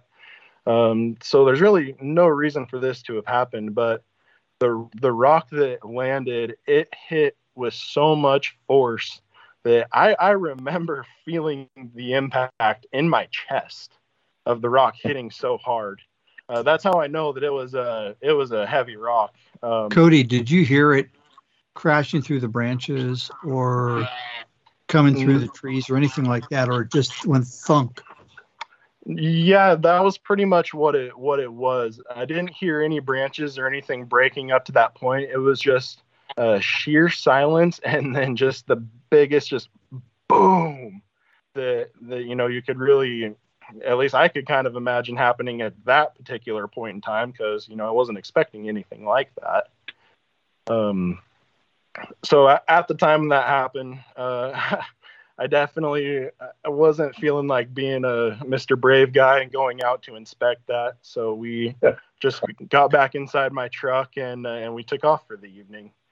But over the years, uh, even ever since that has happened, I've tried to figure out in my mind what uh, known animals that are here in the Pacific Northwest can pick up a rock of you know 20 plus pounds and and throw it. Um, you know, I know bears can maybe roll rocks, but this wasn't this wasn't a rolled rock. This was this seemed like a deliberate uh, attempt to uh, let us know that there was some something that was there that didn't really want us there. So this was yeah, definitely had some definitely had some uh, some uh, trajectory and uh, kinetic energy when it hit the ground. It, it 100% did. Uh, and another thing about this particular spot is there's really um, nothing else around it. Once you kind of go past this little spur road that we camp at, it's it maybe only goes for another couple hundred yards, and then it's a it's just a dead end. So so there was nobody that was down there at the time um, we would have, you know, and, and, and to even think about it a little bit deeper, it's like, who would be out in the woods in their right mind would be throwing rocks at somebody who is likely armed because you know most people driving around in the woods are armed um, so really it kind of left me scratching my head in a bunch of different ways on that but you know once i've kind of heard similar stories of uh, rocks being being thrown, you know, at people when they didn't see where it came from or they were out by themselves. It kind of kind of resonated with me a little bit and made me think, okay, maybe that was that was uh, something that did not want us there, that can apparently pick up big rocks and throw them. what was your friend's reaction to that? So hers was just like mine. Um, we both just uh, you know I wouldn't really say that there was a lot really spoke between us between then um, just kind of a look and like oh what the heck was that and then back in the in the cab of the truck and down the road we went that's a smart reaction yeah yeah, you know, it would have been nice to kind of investigate it, but I figure if it's throwing rocks that big and that accurate, I mean, who, who knows where the next one was going to be landing, you know? yeah, that's and that, that sounds. Go ahead. I'm sorry, Tom. Well, I was just going to say it, it's definitely sounds like an intimidation tactic to get you to leave. Um, yeah. You had you had a couple of other experiences, and there's one that where you're hunting around Trout Trout Lake. Yes, sir. What can you tell us about that one? Well, so that one, uh, I have a couple. I have probably three uh, experiences in in the one particular area. I mean, we're talking about a hundred square hundred square yards is where all three of these kind of experiences had happened. Uh, the first one would be going back to when I was very young. I was 12 or 13, uh, hunting with my dad, pretty much just hiking in his back pocket like any young young guy would be doing. And while we were breaking through some brush, uh, I remember a deep guttural growl that came maybe 10 yards in the brush ahead of us. I remember it almost like like a ground shaking low rumble growl. And then uh, right after that, a bunch of brush uh, started breaking. So whatever it was had taken off. and and was was you know getting away. Um, that was I, and you know I was young. I thought then the whole entire time that that was that was just an experience with a bear because there are lots of bears in that area. Um, but over the over the years as I've progressed as a hunter, you come to learn that black bears when they're stressed out, they don't typically growl. Um, first off, they're going to smell you, you know, a mile away and not really let you get, you know, 10 yards away typically. And another thing is they're going to, if they're really stressed out, what they're going to do is they're going to start flapping their gums and making a kind of a popping noise. Uh, and that's how you know when a black bear is stressed out and they're, you know, they're aware of the situation that they don't want to be in. Um, so going back, uh, that happened when I was probably, like I said, 12 or 13. Uh, if we were to jump up about um, probably 10 years from that point, I was 23 or 24, and I had gone back to that exact same area with one of my uh, friends. Uh, my friend at the time, this was kind of his very first time going uh, camping where we were kind of off trail. Uh, where the we parked our vehicles is about a five mile hike behind a, a logging company gate. So it was kind of a trek to get in there, and you had to carry all of your own water too. And we were planning to stay for three days, so it was a vigorous uh, hike to get up there. But once we got up there, uh, we were planning to stay for like three days. Uh, everything had been going pretty much according to plan the entire time. Once we were, I believe, on our last day, in the middle of the afternoon, we were just standing around camp, just hanging out, you know, doing what people do at camp. And about, I would say, roughly 400 yards away below us, we we're kind of on the top of a little canyon uh, down below us where there's like kind of a swampy creek uh, about four or five hundred yards away we started hearing uh, what i can only describe as a, like a snorting a snarling and a growling and those are all three like combined together it was unlike i've never heard anything like it when i first when it first popped into my head though i was thinking wild boar but we got to remember this is nestled up to Mount Adams. Just I'm just above uh, Trout Lake, a couple miles basically, um, kind of on the other side of the Klickitat River there. And um, so this we hear this growl, or well, we hear this this strange noise, and it begins to gain ground and start coming up to where we're located at. And the entire time this thing is breaking branches. Um, it's making this this god awful noise. Um, and it's gaining ground pretty quick. You can tell when we first started it it's a couple hundred yards away when we first heard it uh, but now it is getting up to the point where it is about to breach the brush line where our camp is and then it has about another 20 yards to go and then it's going to be right in our laps basically uh, at this point, I kind of realized that I didn't have a firearm on me in my hands, and uh, something large that sounded like a predator was about to make itself known. So I uh, turned around, made probably the fastest five-yard dash in human human uh, history, grabbed my rifle, came back to where I was standing, and whatever it was that was making those horrible noises had turned and did a, a 180 basically and went running right back down where it had came from still making those noises and breaking and busting and um, you know just making a real racket on its way down and after that happened you know this all this all happened too i would say maybe a minute maybe a minute was the entire uh, sequence 45 seconds a minute um, after that was all over, me and my friend just kind of looked at each other with, you know, big eyes. And uh, he he wasn't very experienced in the outdoors, and he was asking me what that was, and I was like, I literally have no idea what that was.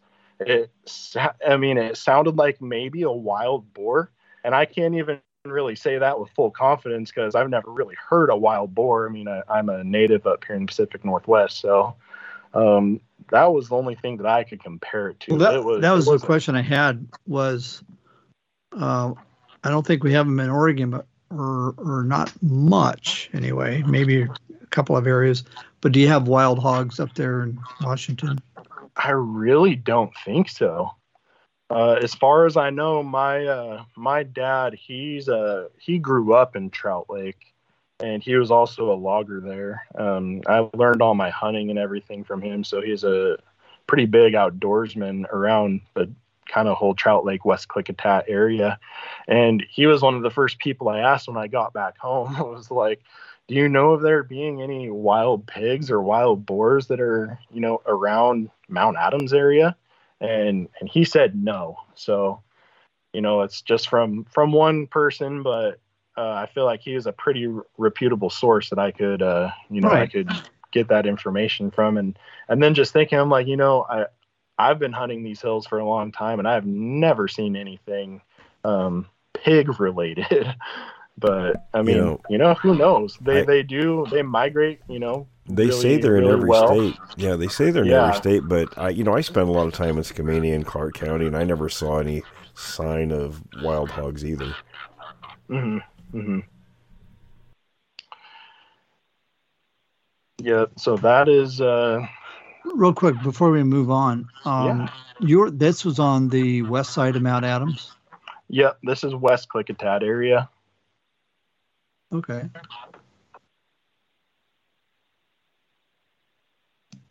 Yeah, that I think that area's got some uh, historic activity there.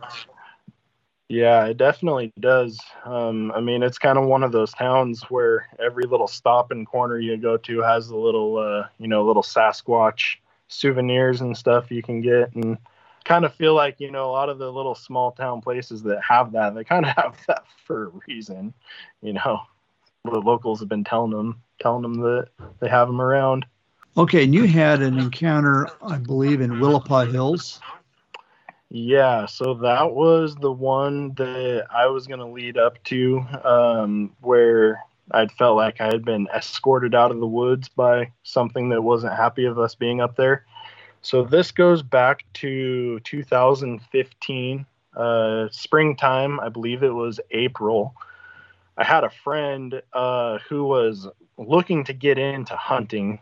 He had never done any sort of hunting himself, but had always wanted to and during that time of year, there's really not a lot you can go after, but uh, coyote hunting, you can do that year round here in Washington State. So I decided that, you know, we'll just go go out for an evening coyote hunt and just kind of walk around and kind of show him the ropes, get him introduced a little bit to what hunting is because he had had zero experience to it, but just really wanted to soak up whatever he could.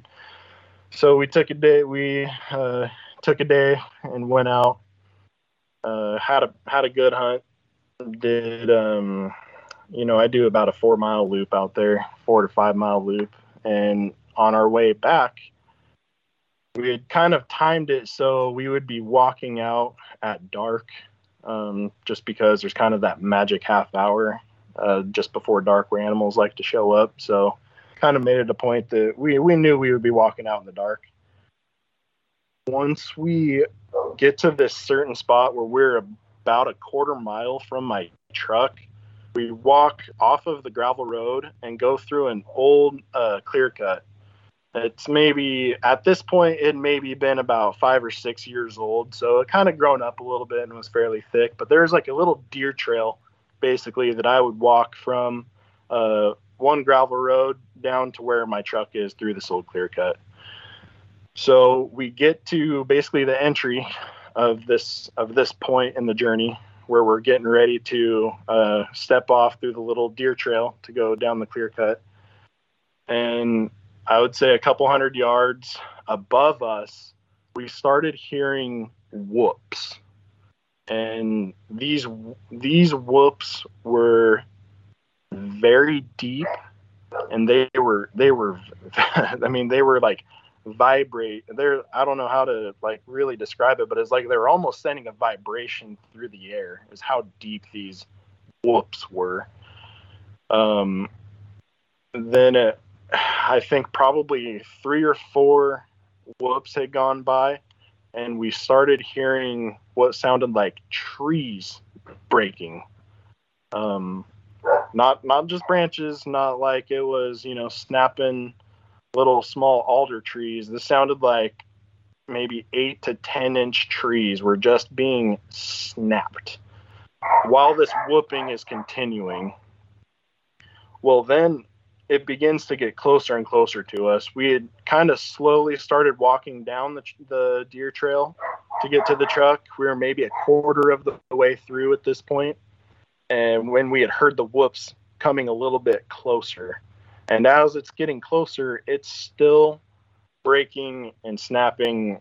I mean, it sounded like it was it was breaking really big, uh, kind of thick, thick sized trees. I've heard deer and elk take off. I've heard herds of elk take off, and this wasn't this wasn't that. This sounded like uh, something deliberately displaying its might and was just breaking big of trees that it could probably reach its hands around and start breaking.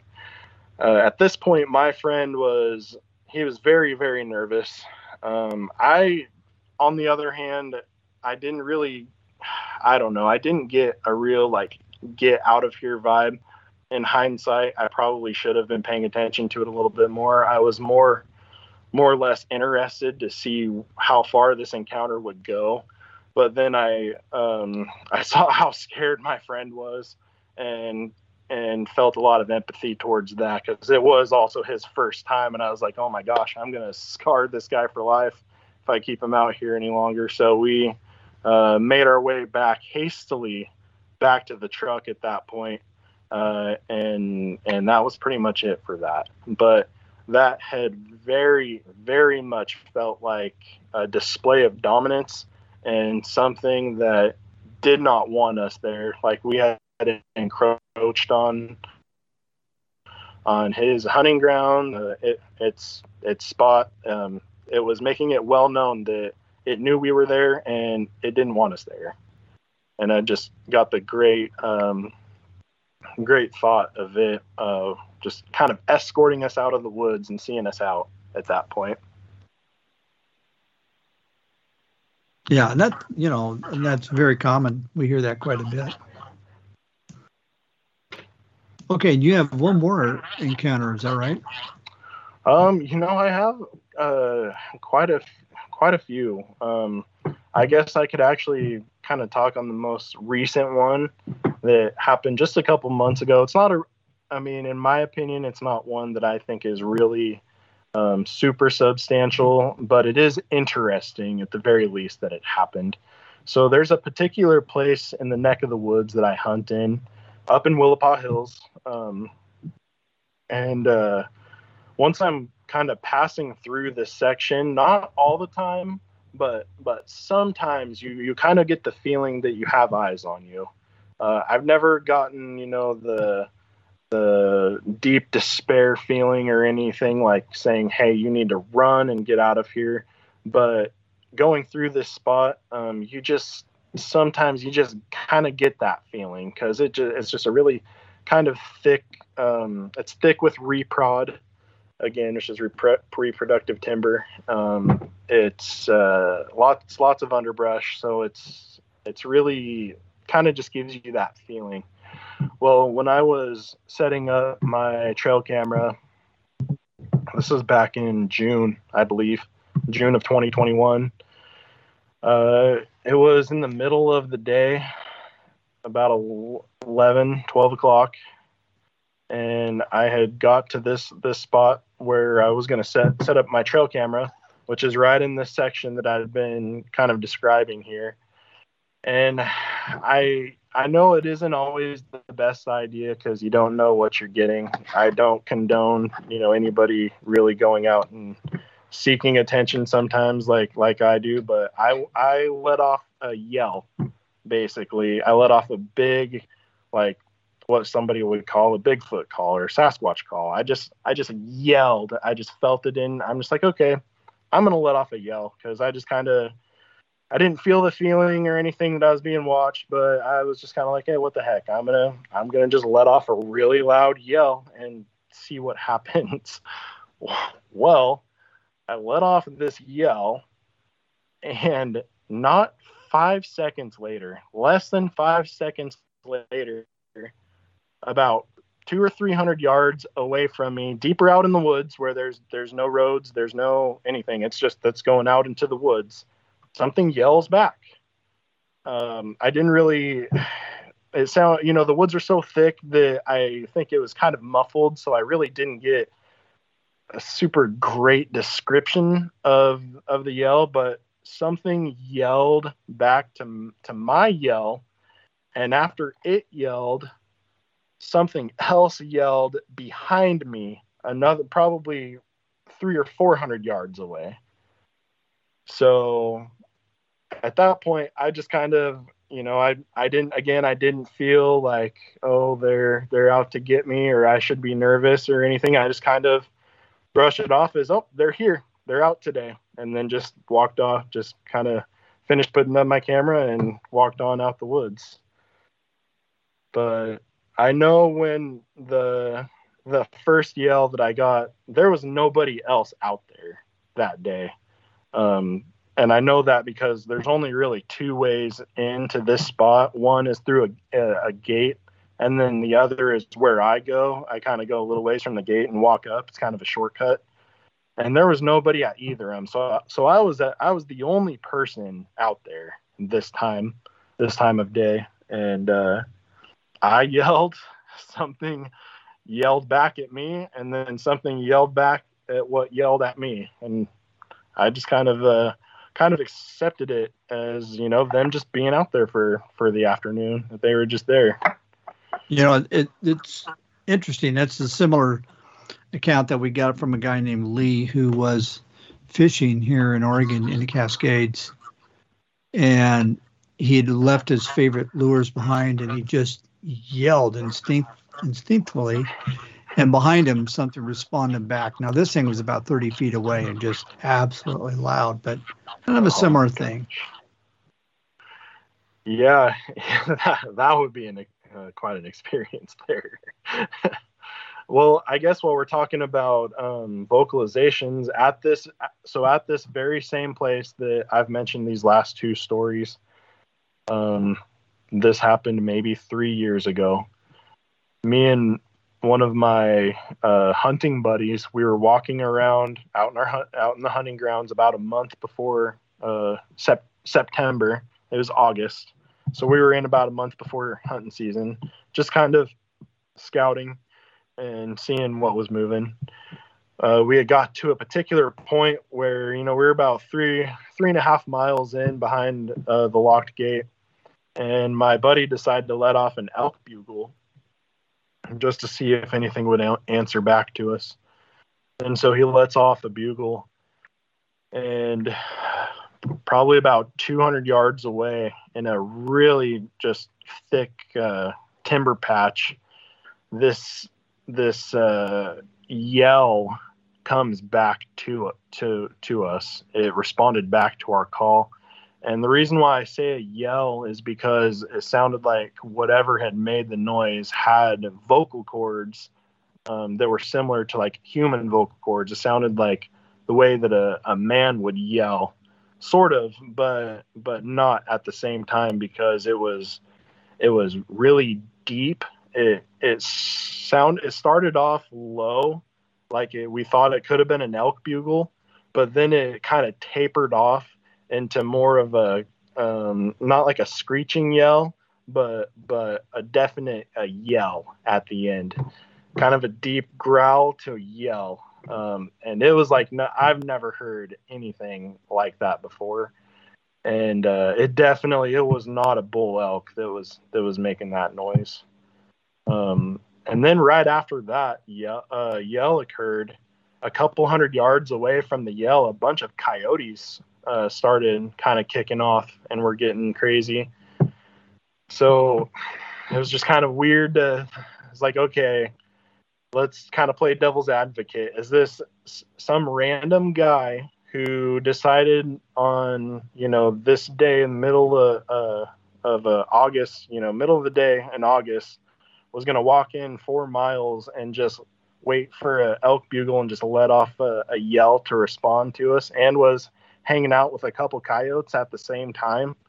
I just I don't see how how any of that makes sense. Um, and so once the coyotes were kind of getting all crazy, we decided to kind of go and walk around. We kind of had to walk out that direction anyways. and when we got out there, uh, two of the coyotes were on the road. And so I took one out of the equation and that kind of pretty much distracted, you know, distracted us uh, from the yell that had happened in the woods. And we just kind of carried on after that to this day, I still kind of, you know, have a que- you know, we kind of bounce it off each other, like, what was that? You know, and we heard that yell, and me and him are both on the same page that that was a Sasquatch that that yelled at us. Um, I think he was just mad because maybe we bugle better than he does. Yeah, no, not a bad point. I think they do respond to us making noises, sounds. Mm-hmm. Don't know why can't really know what the purpose is, but I do think they do do that. I've also heard that there's a lot of association um, with elk hunters in particular with them. And so it almost kind of leads me to believe that they they probably follow the elk herds and stay fairly close to them. Yeah, that so, would make sense. Sure. Yeah, maybe hearing some guys bugling after something that they're after too, they might not they might not, you know, take too kindly.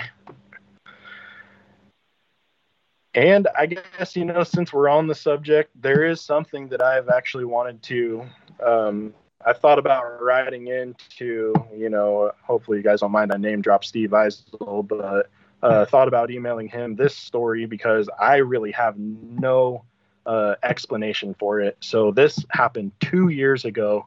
Uh, in December, it was the second to last day of archery elk season, and this is again, this is in Willapa Hills. This is in my hunting grounds um, that that we've been having this conversation about. Uh, I was going around on my evening hunt. I hunt usually in the late season. I hunt solo too. I'm hunting by myself. Uh, so I'm coming up on the last half hour of the evening hunt, and I spot a cow elk. In this particular area that I'm hunting, it's either sex during late late archery season, so I can take a cow if I want. At this point, I was ready to take a cow, so I made a hunt on this cow elk. I Got with you know within my my shooting distance, uh, put a good shot on her. Um, it was it was good enough to the point that I could I could actually see the blood trail like as she was creating it as she was running off into the thicker stuff. So as she took off i heard um, you know it was probably a minute or so after i'd released my arrow i heard what sounded like an elk crashing down. Uh, anybody that's done archery elk hunting long enough they know the kind of infamous crash that elk make when they when they fall down so i heard her crash again, this is about five o'clock, um, probably four thirty ish in the in the evening on, in December. So it's right at dark. I heard her crash, and I in my head I'm like, okay, I got to knelt down. So now I need to go uh, get my friends, and then we're gonna come back here and we're gonna start packing elk meat. So I I made the mistake and didn't go in after her at that point because I, I just figured she was already down. So I was going to try to kill as much time as I could to go and um, get all my friends together, which was going to take a couple hours, anyways. So I go back to town. Uh, I got three of my friends together.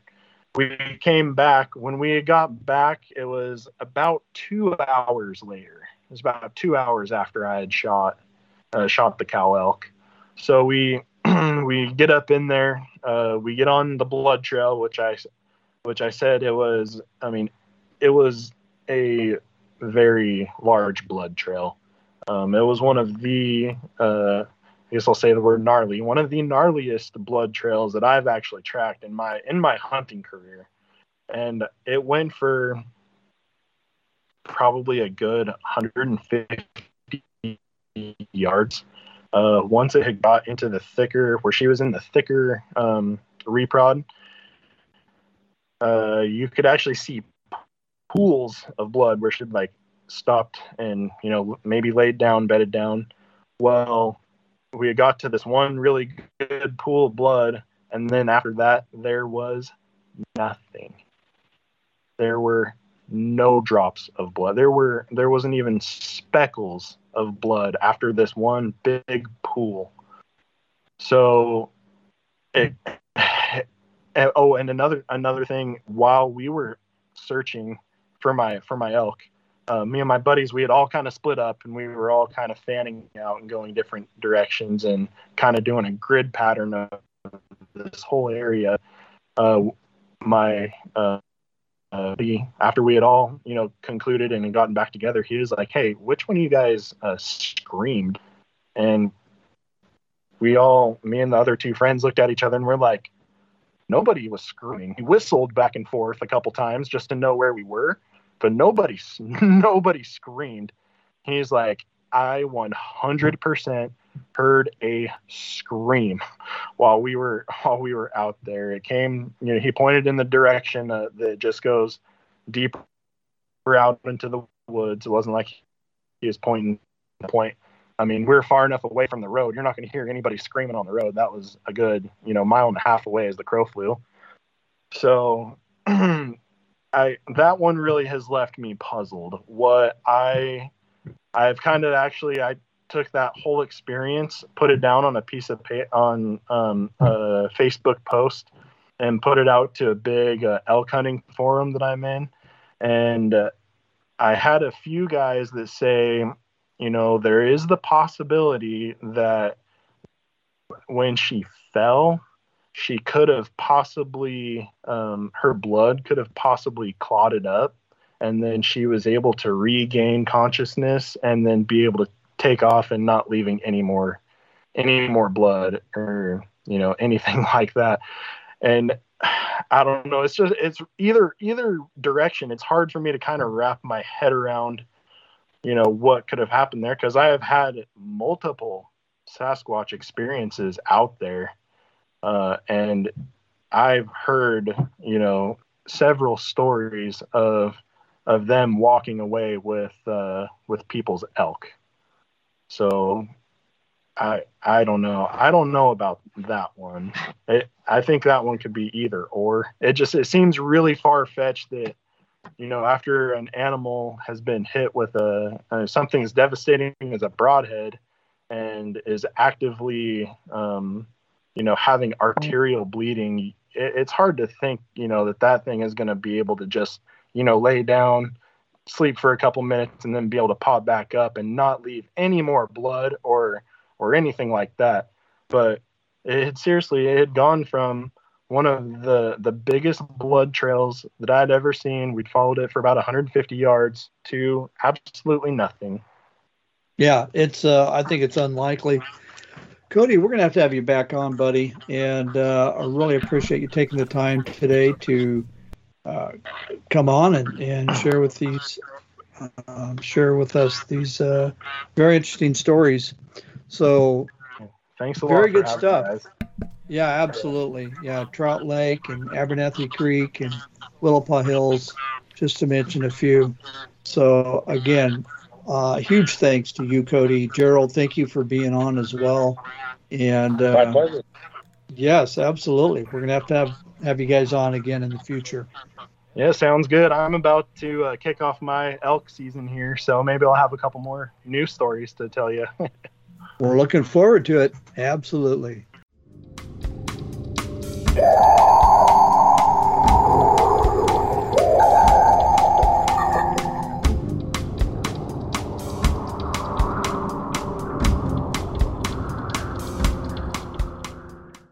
This story, about 40 minutes long, is being brought to you by William Jevning and is being narrated by me, Jim Sower. The title of the story The Hairy Giants of British Columbia, told by J.W. Burns, Government Indian Agent Teacher, Chehalis Indian Reserve, British Columbia, and set down by Mr. C. V. Tench, illustrated by T. T. Muneo. This challenging article will undoubtedly arouse the derision of skeptics, both in Canada and elsewhere. After many years of patient investigation, Mr. Burns, a responsible government official, shares the firm belief of his Indian charges that deep in the unexplored mountain wilds of British Columbia, there still lurk a few scattered survivors of the mysterious Sasquatch, primitive creatures of huge stature, covered from head to foot with coarse hair, who have figured in redskin legends for centuries. Mr. Burns recounts a number of seemingly well authenticated stories of encounters with these uncanny wild men who carefully avoid all contact with civilization. Scientific expeditions had sought them in vain, and it is generally supposed that, if they ever existed, the giants have long since become extinct. But the Indians remain unconvinced. Before setting forth Mr. Burns' narrative, I should like to make it clear that he not only holds a highly responsible government position as an Indian agent, but is keenly interested in the subject of the hairy giants, which he has studied for a number of years. He is confident that his charges are perfectly sincere in their beliefs. They are not in contact with tourists and have no reason whatever to cook up fables for the benefit of the unsophisticated. Moreover, the Indians are reluctant to talk about the Sasquatch, even to him, a friend of long standing, and absolutely refuse to discuss the matter with all white strangers. They are simple minded, unimaginative folk. The invention of so many different stories of encounters with the wild men would be quite beyond their powers. I am convinced, said Mr. Burns, that survivors of the Sasquatch do still inhabit the inaccessible interior of British Columbia. Only by sheer luck, however, is a white man likely to sight one of them, because, like wild animals, they instinctively avoid all contact with civilization, and in that rocky country it is impossible to track them down. I still live in hope, however, of some day surprising a Sasquatch, and when that happens, I trust to have a camera handy. And now for my story. Utterly terrified, the Indian raced madly toward the Chehalis River, where his dugout canoe was moored. In pursuit lunged a giant of a man, at least eight feet in height and broad in proportion. He was stark naked and covered from head to toe by a thick growth of black woolly hair. In his fright, the Chehalis Indian, Peter Williams, completely forgot the rifle he clutched. He did not attempt to stop and fight it out. When he suddenly caught sight of the monster standing on the summit of a huge boulder, all reason fled, to be instantly supplanted by sheer panic as the giant growled and sprang toward him. Heedless of the tangled undergrowth, the Indian plunged wildly on, occasionally jerking his head around to gaze affrightedly at the horror behind. Reaching the riverside, he gave a frantic heave, and the dugout canoe shot out into the turbulent stream. The water, however, did not daunt the giant. He plunged forward in hot pursuit. The instant the bow of the dugout scraped the opposite bank, Peter Williams leaped ashore. The giant was now almost in midstream, swimming strongly. Once more the red man took to his heels. Well nigh dazed from exhaustion, he finally reached the frame shack that was his home. Frenziedly, he herded his wife and children inside, bolted the door, and barricaded it with every article he could lay his hands on. Then, with his rifle at the ready, he tremblingly awaited the giant's arrival. Presently, there came the sound of a heavy body forcing its way through the brush. Darkness had not set in yet, and peering through a crack, Peter Williams took a good look at the monster. It was undoubtedly a Sasquatch, one of the well nigh fabulous hairy giants which, according to the Indian belief, still inhabit the unexplored wilds of interior British Columbia. Growling deep chestedly, the huge figure made a circle of the hut. Then, putting one shoulder against a wall, he pushed with such tremendous force that the flimsy dwelling shook. The timbers creaked and groaned so loudly under the strain that the Indian feared the roof would collapse and whispered to his squaw and children to crawl under the bed. They promptly obeyed, leaving their terrified lord and master to face the monster alone. To Peter's vast relief, however, the Sasquatch failed to force an entry after prowling gruntingly around the house for several minutes. He stalked away into the bush. Next morning, the Indian found the giant's tracks in the mud outside the shack. The footprints measured 22 inches in length. The foregoing is a condensed account of what Peter Williams later told me took place. I have known him for a good many years. He is intelligent, honest, and trustworthy. Speaking personally, I do not question the truth of his story, for it is only one of many reports concerning the mysterious Sasquatch or wild giants that I have heard first hand from Indians under my official care. The incident happened, moreover, in my own district, the Saskaha area of British Columbia. The word Saskaha means place of the wild men. Indians won't talk. Before proceeding to relate further incidents connecting with the mysterious Sasquatch, I ought to explain that for the past 15 years I have occupied a government position as Indian agent stationed at the Chehalis Indian Reserve, some 60 odd miles from Vancouver, British Columbia. My charges are also my friends, and because I have always reciprocated their regard, endeavoring to help them in every way possible, the Chehalis Indians gradually took me into their confidence and eventually told me all they knew about the Sasquatch, a subject never previously discussed with any white man.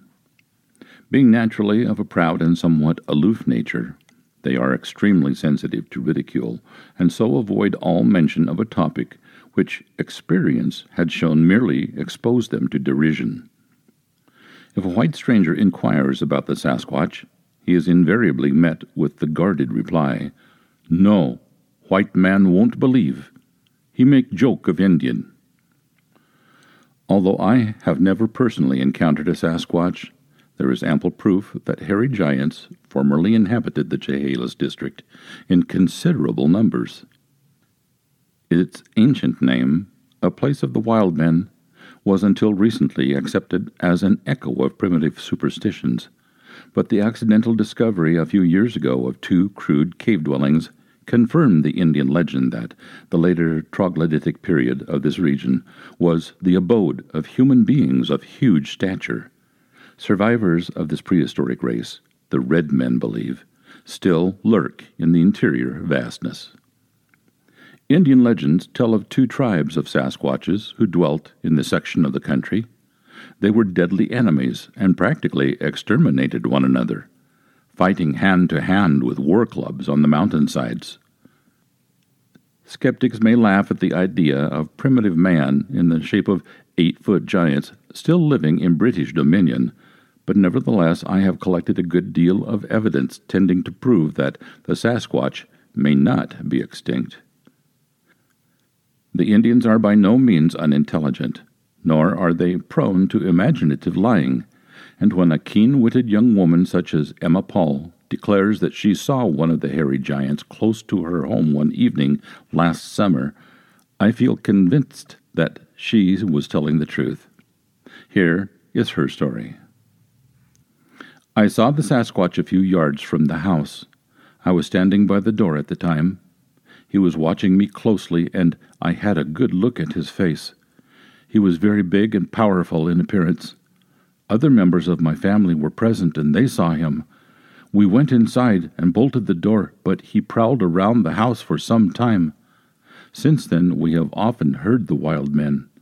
One of them used to rub his fingers over the window panes. Only a few nights ago, a Sasquatch tramped loudly around the house. All of us heard him, and so did the white carpenter who lives next door. The Indians stoutly maintain that each summer the remnants of the Sasquatch hold a sacred gathering near the summit of Morris Mountain, which commands a wide view of the vast solitudes all around. Prior to this rendezvous, the giants send scouts out to make certain the area is clear. It is these scattered investigators, the red men believe that individual Indians have encountered. Anthropologists all over the world are naturally keenly interested in the alleged existence of these hairy giants, and about two years ago the University of California sent a party into the British Columbia wilds in search of the Sasquatch.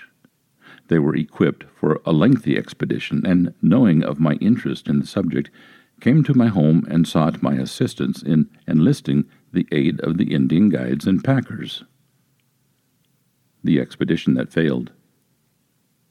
In spite of the fact that they were offered $10 a day and all found, not one of my Indians would volunteer for the trip, declaring that such a quest was doomed to failure. The Sasquatch, detecting the approach of so many strangers, would immediately go into hiding. The Americans therefore set out without native helpers, but in less than a fortnight they returned, gaunt and trail weary. Needless to say, they had discovered no trace of the wild man, and they vowed that, so far as ordinary white folk are concerned, the route to the top of Morris Mountain was utterly impassable. They were very disappointed at their failure, of course, and a few days after their departure, ironically enough, another of my Indians claimed to have encountered a Sasquatch. This Indian, an old man named Chehalis Philip, had previously told me that in his younger days he often saw the hairy giants. On this particular occasion he was fishing for trout in Morris Creek, a tributary of the Chehalis River. His canoe was gliding quietly along the sluggish mountain stream, close to the rocky terraced bank, when, without warning, a rock was hurled from the shelving slope above, falling with a tremendous splash within a yard of the canoe, almost swamping the frail craft.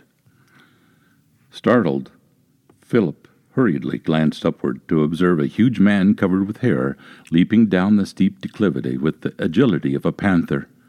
Under one arm he carried a bulky object that proved to be another boulder.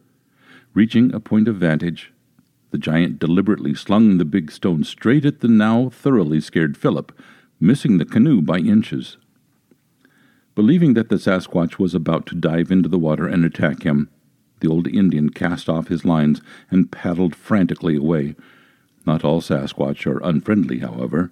Apparently, their individual characteristics are just as strongly developed as those of ordinary mortals, as witness what an Indian named Henry Napoleon has to say. The first time I found out for sure that the wild men do still live around here, Henry told me, I did not see any of them. Some years ago, Three other young men and myself were picking salmon berries on a rocky slope. In our search for fruit, we suddenly stumbled upon a large cave in the side of the mountain. This discovery greatly surprised us, for we thought we knew every foot of the mountain, but had never heard of a cave in that vicinity. Just outside the mouth of the cave lay a big boulder. We peered inside the opening but could not see anything. Gathering some pitchwood, we lighted it began to explore. Before we got very far from the entrance, however, we came upon a sort of stone house or enclosure. We couldn't make a very thorough examination, for our pitchwood torches kept going out. Finally, we left, intending to return in a couple of days and continue our search. Old Indians to whom we told the story warned us not to venture near the cave again, as it was undoubtedly occupied by the Sasquatch. But we paid no attention to them and went off to examine the cave once more. To our great disappointment and surprise, we found that the big boulder had been rolled into its mouth, fitting as tightly as if it had been made for the purpose, and we were quite unable to move it. Some years later, I was out hunting deer in the same neighborhood just about dusk, I saw something I took to be a big bear standing on its hind legs, but when I stopped and raised my rifle, the creature spoke in a tongue that very much was like my own. He invited me to come closer, and when I did so, I saw that he was a man over seven feet tall. His body was very hairy. At first, I was terribly scared, but his eyes looked kind, and he asked me to sit down and talk. He told me that during the winter the Sasquatch sleep like bears and that their home is on top of Morris Mountain, where no Indian or white man could ever find them. They live on roots, fish, and meat just like us Indians. Then suddenly it grew dark and he slipped away. Another of my Indians, Charlie Victor by name, tells the following story of personal contacts with the Sasquatch. The Wild Woman. There are now only a few of the wild giants of the mountains, said Charlie in his terse Indian dialect. They are rarely seen and seldom met, but some still live in the mountains around here. I have met them on several occasions. Some of the times I saw them, nothing happened. We stood and looked at one another. But the last time was not a happy meeting. It happened this way. I was hunting in the mountains and had my dog with me. One day I came out on a plateau where there were several big cedar trees. The dog rushed up to one of the trees and began to growl and bark. Looking up to see what had excited him, I noticed a large hole in the trunk about seven feet from the ground. The dog kept jumping at the tree and scratching, looking around to me to lift him up. When I did so, he dropped down inside the hole. Then there was an awful noise. I heard the dog growling and barking and something screaming. I thought my dog must be fighting a bear, and holding my rifle ready, called to him to drive the animal out. A moment later, something shot out of that hole. I fired, and the creature fell to the ground. I looked at it, and then I felt sick, for what I had shot looked like a naked white boy about twelve years old. He was bleeding from a bullet wound in his leg, but when I stepped forward, he twisted away and let out a wild scream. From deep in the trees came a reply. Nearer and nearer came the voice, and every now and again the wounded boy would cry out as if calling directions. Then out of the forest came a Sasquatch woman. She was about seven feet tall, big built all over, and her skin was as dark as mine. Her long, straight hair fell to her knees. She looked so big and strong that I am sure if she had laid hands on me, she could have broken every bone in my body. When I saw her, I felt scared, and instinctively I lifted my rifle in case I had to defend myself. The wild woman ran toward the boy, bent over him, and then turned on me savagely, her eyes like balls of fire. And in the Douglas dialect, she growled, You have hurt my friend! I explained in the same language, I am part Douglas myself, that I had mistaken the boy for a bear and was very sorry for the accident. Anyway, I pointed out that he was not badly hurt. She made no reply, but picking up the boy as easily as if he weighed nothing, lifted him to her shoulder, and strode out into the woods. I do not think the boy belonged to the Sasquatch people because well, he was white skinned, and she called him her friend. No, she must have stolen him as a child or run across him in some other way. Another well authenticated Sasquatch encounter happened last September when Indian hop pickers were having their annual picnic near Agassiz, British Columbia. It was alleged that a young Indian man and maiden, named respectively William Point and Adeline August, both graduates of a Vancouver high school, had walked some distance from the picnic ground when they suddenly came across a Sasquatch. Hearing of the occurrence and anxious to verify it, I wrote to William Point for particulars. Here is his reply. Dear Mr. Burns, I have your letters asking is it true or not that I saw a wild giant at Agassiz last September while with the hop pickers there. It is true, and the facts are as follows. Adeline August and myself started for her parents' house, which is about four miles from the picnic grounds. We were walking on the railroad track when Adeline noticed someone walking along the grade coming toward us. I also saw this person and first thought it another man walking the tracks as we were. but as he came closer, we noticed that his appearance was very strange, and on coming still closer, we halted in amazement and alarm. We saw that the man wore no clothing at all and was covered with hair like an animal. We were both very frightened. I picked up two large stones with which I intended to use on him if he attempted to molest us, but within fifty feet or so he just stopped and looked at us. He was twice as big as the average man, with arms so long that his hands almost touched the ground. His eyes were very large and as fierce as a cougar's. The lower part of his nose was wide and spread over the greater part of his face, which gave him a very repulsive appearance. Then my nerve failed me, and I turned and ran. I looked back as I ran and saw that he had resumed his journey. Adeline August had fled first, and she ran so fast that I did not overtake her until we reached the picnic ground, where we told the story of our adventure. Other Indians who were present said that the monster we encountered was undoubtedly a Sasquatch, a tribe of wild hairy giants, now almost extinct, who live in the district in tunnels and caves. Assuring you of the truth of this, yours truly, William Point.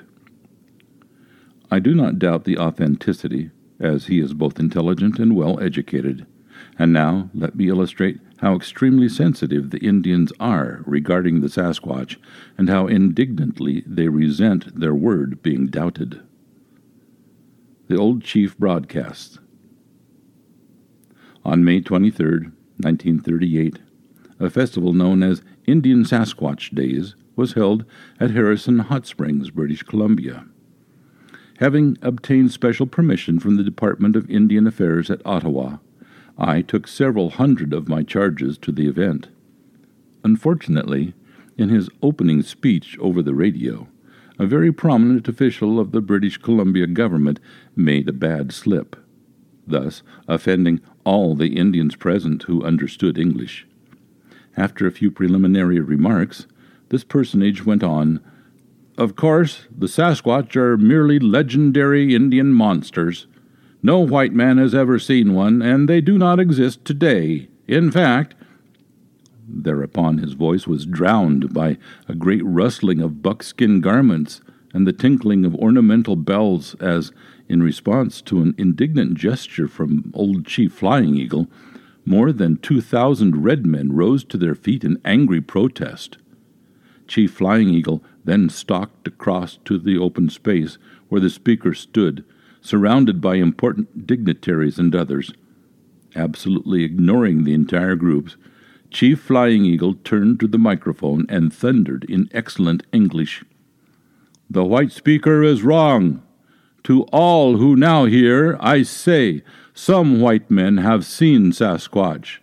Many Indians have seen them and spoken to them. Sasquatch still all around here. I have spoken. The chief then strode back to his place and signed to the other Indians to sit down, leaving behind him the government spokesman, whose face was exceedingly red. I was one of the party gathered about the microphone and immediately said a few words over the loudspeakers to appease the angry Indians. I corroborated Chief Flying Eagle's statement that white men have seen Sasquatch, adding that, although in sadly reduced numbers, Sasquatches are still believed to inhabit the vast mountain solitudes of unexplored British Columbia. During the many years I have been delving into this fascinating subject of the hairy giants of British Columbia, I have come into possession of much well authenticated data the oldest written record I have so far discovered is that of the late Alexander Caulfield Anderson. He was a noted explorer and pioneer adventurer, and Caulfield, a suburb of West Vancouver, is named after him. In the year 1846, when an inspector for the Hudson's Bay Company, Anderson was sent out by that company to establish a post in the then virgin wilderness in the vicinity of Harrison Lake. There was no doubt that he frequently encountered Sasquatches, because he mentions the wild giants of the mountains several times in his official reports. For the most part, he writes that they are as wary as wild animals, but on one occasion he and his party had to retire before a bombardment of rocks hurled by a number of Sasquatches entrenched on a hillside. Not until three years ago, however, did I actually meet and talk to a white man who had seen a Sasquatch with his own eyes. That man was a young mining engineer named Roy King. At first, Mr. King was reluctant to relate his experience, fearing ridicule, but after I had convinced him of my own firm belief that the hairy men still inhabit certain sections of British Columbia's wildest regions, he told me the following The White Man's Story. Some two weeks previously, entirely alone, he had been prospecting in the mountains adjacent to Harrison Lake. He had established his solitary camp beside a likely looking creek that churned its turbulent way through the rocky walls several hundred feet in height. One evening, on his way back to camp after a day of prospecting, he was walking. As he came within view of his campsite, he looked down and was surprised to see something moving. Thinking that it was probably a thieving grizzly bear, King stopped and unslung both his rifle and his binoculars. Focusing the powerful glasses, he was startled by the image they brought clear and close to his eyes. A giant of a man, entirely naked and excepting for a small space around his eyes, covered from head to foot with black fuzzy hair. The monster was interestedly examining the prospector's personal belongings. The young man admitted that at first he thought he had been too long alone in the wilderness, and that he was seeing things. Then it slowly dawned upon him that through the glasses he was actually getting a close up of the supposedly mythical Sasquatch. Thereupon he did the most sensible thing he could think of stood perfectly still and quiet, watching through his binoculars until, a few minutes later, the giant strode off. Roy King then made his way slowly and cautiously down to his camp. He found that most of his possessions had been moved, but nothing had been taken away.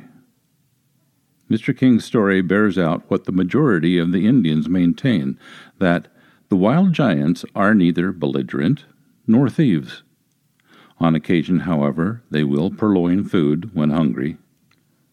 Last fall, an Indian named Paul and his squaw were returning from a duck hunt, carrying some half dozen waterfowl they had bagged.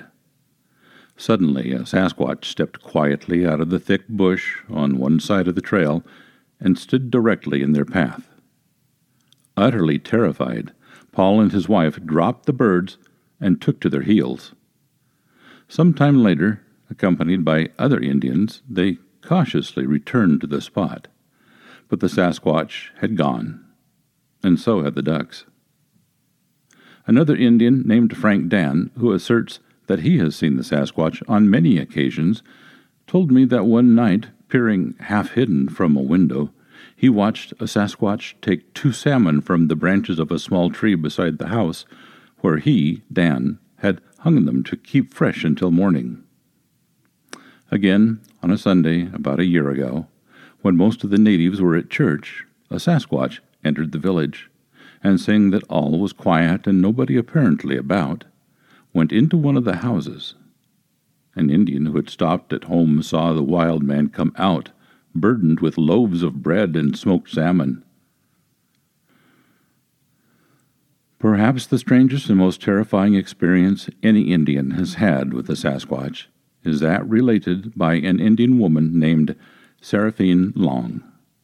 Now very old, Seraphine claims that many years ago, when she was a young girl, she was kidnapped by a wild giant and lived in the haunts of the hairy monsters of the mountains for close to a year.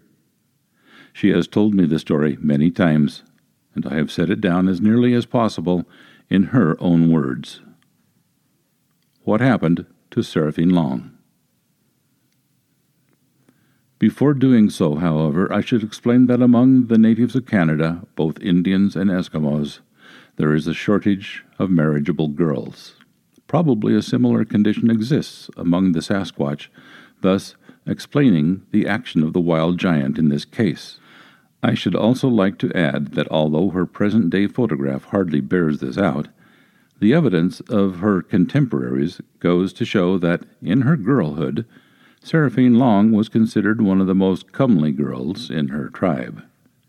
Here is her story. I was walking down towards home one day, many years ago, carrying a big bundle of cedar roots and thinking of the young brave Qualak, Thunderbolt, I was soon to marry. Suddenly, at a place where the bush grew close and thick beside the trail, a long arm shot out, and a big hairy hand was pressed over my mouth. Then I was suddenly lifted up into the arms of a young Sasquatch. I was terrified, fought, and struggled with all my might. In those days I was strong, but it was no good. The wild man was as powerful as a young bear. Holding me easily under one arm, with his other hand, he smeared tree gum over my eyes, sticking them shut so that I could not see where he was taking me. He then lifted me to his shoulder and started to run. He ran on and on for a long time, up and down hills, through thick brush, across many streams, never stopping to rest. Once he had to swim a river, and then perhaps I could have gotten away, but I was so afraid of being drowned that I held on tightly with my arms about his neck. Although I was frightened, I could not but admire his easy breathing, his great strength and speed of foot. After reaching the other side of the river, he began to climb and climb. Presently the air became very cold. I could not see, but I guessed that we were close to the top of a mountain. At last the Sasquatch stopped hurrying then he stooped over and moved slowly, as if feeling his way along a tunnel. Presently he laid me down very gently, and I heard people talking in a strange tongue I could not understand. The young giant next wiped the sticky tree gum from my eyelids, and I was able to look around me. I sat up and saw that I was in a great big cave. The floor was covered with animal skins, soft to touch and much better preserved than we preserve them. A small fire in the middle of the floor gave all the light there was. As my eyes became accustomed to the gloom, I saw that beside the young giant who had brought me to the cave, there were two other wild people, a man and a woman. To me, a young girl, they seemed very, very old, but they were active and friendly and later I learned that they were the parents of the young Sasquatch who had stolen me. When they all came over to look at me, I cried and asked them to let me go. They just smiled and shook their heads. From then on, I was kept a close prisoner. Not once would they let me go out of the cave. Always one of them stayed with me when the other two were away. They fed me well on roots, fish, and meat. After I had learned a few words of their tongue, which is not unlike the Douglas dialect, I asked the young giant how he caught and killed the deer, mountain goats, and sheep that he often brought into the cave. He smiled, opening and closing his big hairy hands. I guessed that he just laid in wait, and when an animal got close enough, he leaped, caught it, and choked it to death. He was certainly big enough, quick enough, and strong enough to do so.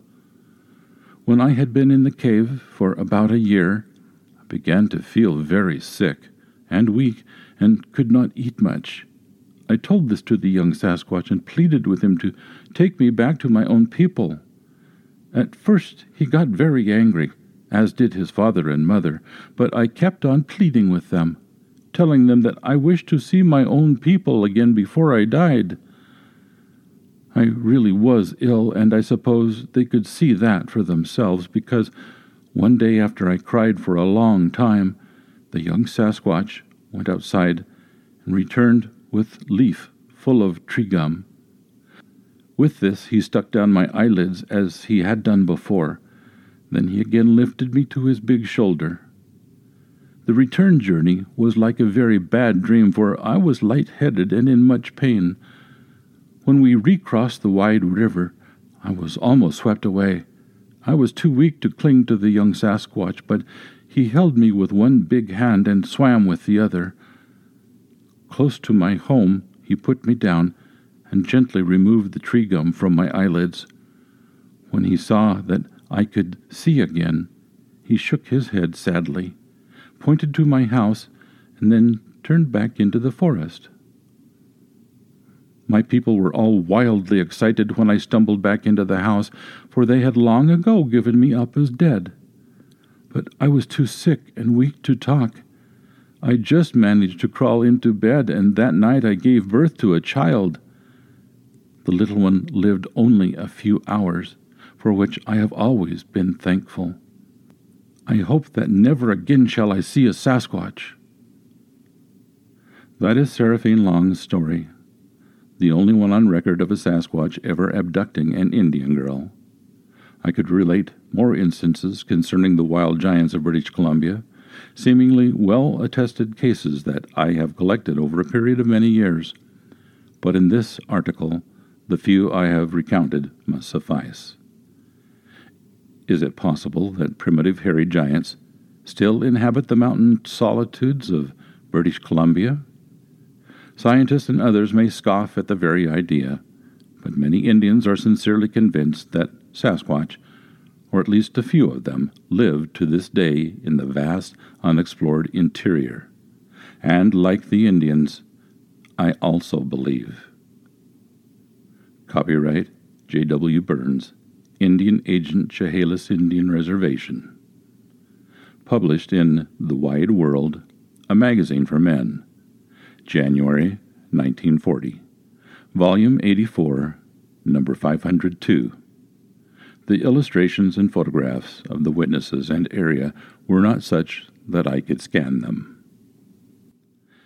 This is the end of the story. I met the abominable snowman, a true story by Dr. George Moore, M.D., exclusively published in Sports Afield, May 1957 readers will enjoy this eyewitness novelistic account by the first American to meet face to face the mystery animal of the Himalayas, the Yeti. Even without Moore's chance meeting with the mysterious creatures of the Himalayas, the author of this account would have a remarkable story to tell. In October of 1952, Dr. Moore, his wife, and daughter arrived in Nepal. Dr. Moore, as Chief of the Public Health Division of the U.S. Operations Mission under the Foreign Operations Administration, was the public health advisor to the new Nepalese government that had thrown the doors of the land open to foreigners for the first time since 1816. Dr. Moore pioneered the health program of a country suddenly plummeted into the 20th century. His duties took him on extensive trips into towns and villages never before seen by white men. Moore became fascinated by the customs and habits of the Nepalese people, a people quick to win his lifelong admiration and respect. After his two year tour of duty expired, Moore inactivated his commission in the Public Health Service and is at present director of the San Juan Basin Health Unit in Durango, Colorado. The story begins. Monsoon! Heavy gray clouds had been drifting northward from Calcutta for days that June in 1953. Already early rains, warning of what was to come, had soaked the red dust of the Himalayas. The air was clean and cool. Myriads of tiny blue, white, and yellow potentilla had suddenly blanketed the green tundra above the timberline. It was curious how the colors deepened as we descended the slope. White grew highest, then yellow, mixed with white, and finally blue flowers dotted the landscape farther down. The rains weren't bad enough to travel in, but at least they were a welcome change from the snow about 17,000 feet. Gosainkund Pass had been the last high obstacle to Kathmandu on our return trip from the northern border of Nepal. In fact, the day before had seen us sloshing knee deep in the soft, wet snow. Our coolies suffered the most. Half naked and barefooted, they had struggled desperately carrying 80 pound packs on their backs. A Himalayan blizzard is no joke, even for the experienced native porters, when slippery rocks and precocious ledges must be climbed. Brooks, Dr. George K. Brooks, an entomologist on our staff, and I were slowly making our way back to our homes in Kathmandu, the capital of Nepal, from a mission of mercy to the Sherpas of the northern country. The government had asked us to help in controlling an epidemic of typhus in Sherpaland, our name for the high Himalayan country close to the Tibet border. We had been the doctors assigned to the job, and now were weary, but satisfied that the evil rickettsia were licked for good. We raced to get home before the monsoon whipped us. Black skies, torrents of rain, and foggy, slippery trails on the sides of the mountains obviously held no love the Himalayan intruders such as we. It was at 11,000 feet. I remember that we had left Tarkeghyang, the last village of the grateful Sherpas. We were heading south now. The foothills of the Himalayas that surrounded Kathmandu 28 miles away were visible from the tops of the mountains. This was the era of the home of the gods, a holy place to the natives.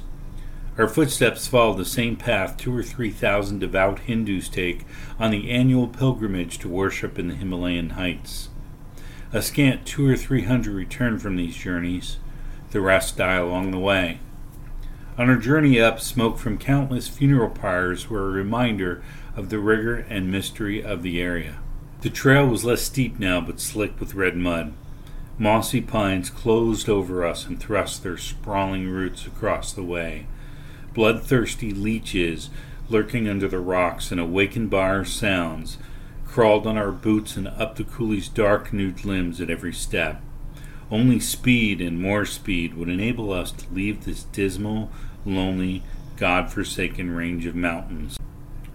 Brooks, as we called him, and I pushed as hard and as fast as we dared. Abrasive soled boots and six foot balancing poles cut from the timber enabled us to make excellent time on a ribbon of red mud. It was not long before we had left the coolies far behind. Not even their cries and shouts could be heard. The forest was deathly still. Fog banks, raw and cold, drifted through the tall pines and left their boughs dripping and slimy. Rounding a sharp turn in the trail, Brooks stopped abruptly. He leaned against a large rock to extract a leech that was at the point of disappearing over the edge of his boot. I stood there watching Brooks and fumbling for my pipe when an almost imperceptible movement in a clump of tall rhododendron caught my eye. Something had moved, I was sure. There it was again. This time a few leaves rustled more than mere chance could move. Brooks, sensing something was wrong, quickly forgot about his leech. Almost simultaneously, we both slipped our revolvers out of their holsters. On our right, the slope was dangerously steep. Behind us, the slope climbed upward. There was a large boulder by the side of the trail, and we eased over to it, glad for the protection from the rear that it afforded us. We waited, tense and expectant.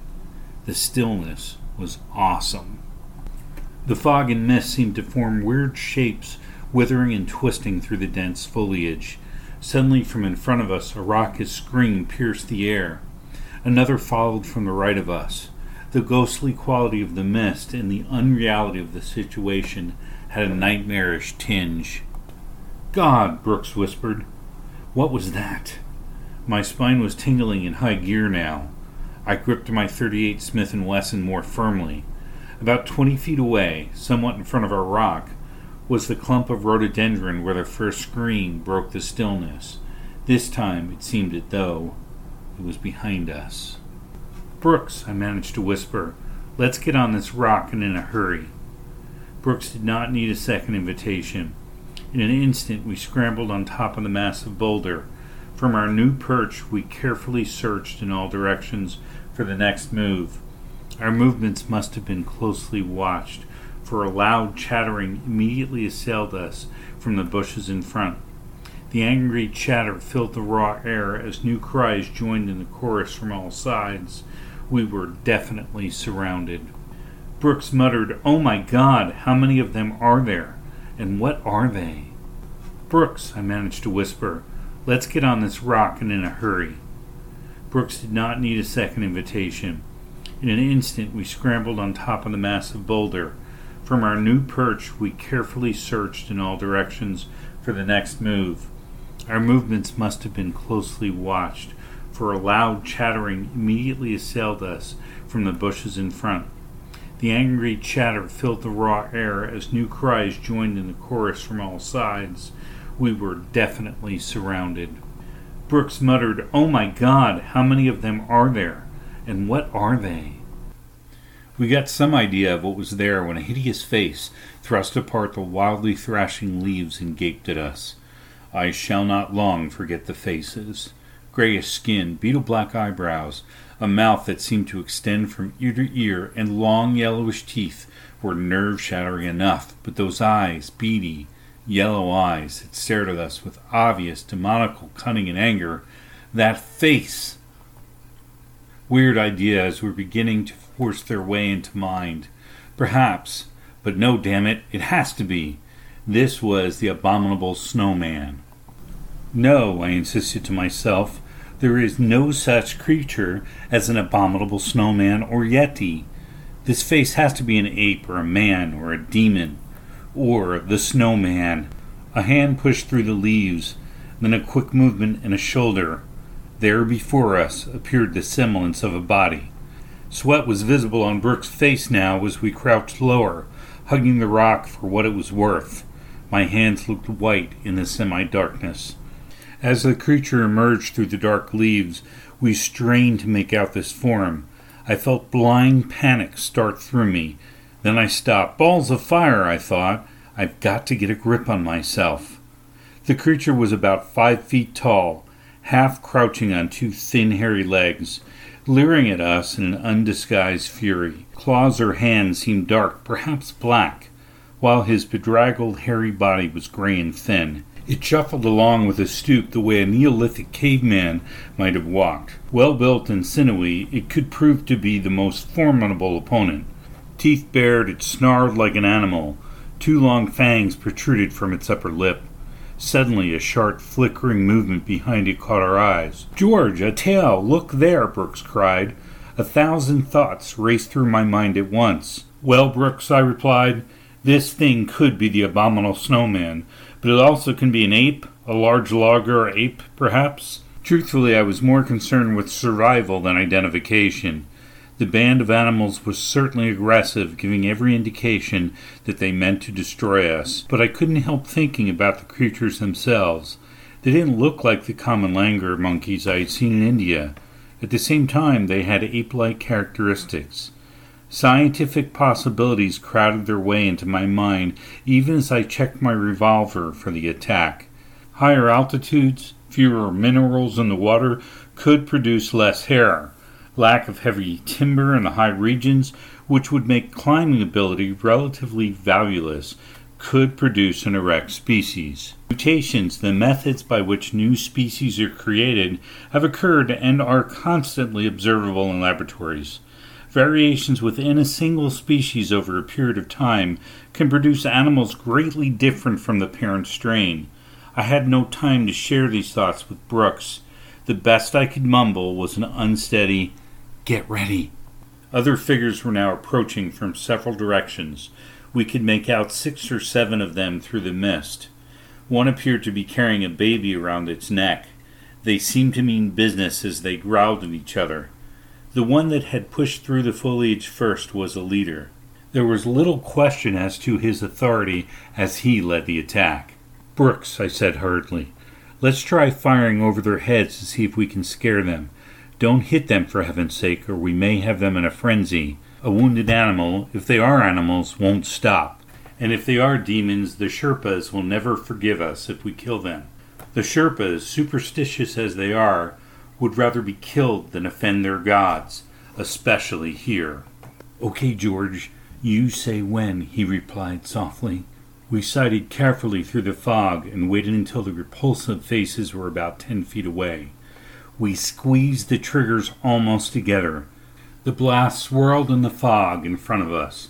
Splinters of wood and torn leaves fell through the foliage. The creatures stopped abruptly. A deathly fearsome silence pervaded the darkening air. Let's give them another one, Brooks, I shouted more confident now. The second volley resounded, and we were definitely reassured. A third round this time convinced the demons. They turned, howling like wounded coyotes, and fled into the thicket. The excited chattering from the gray gloom told us, however, that they had not gone far. Brooks was reassured.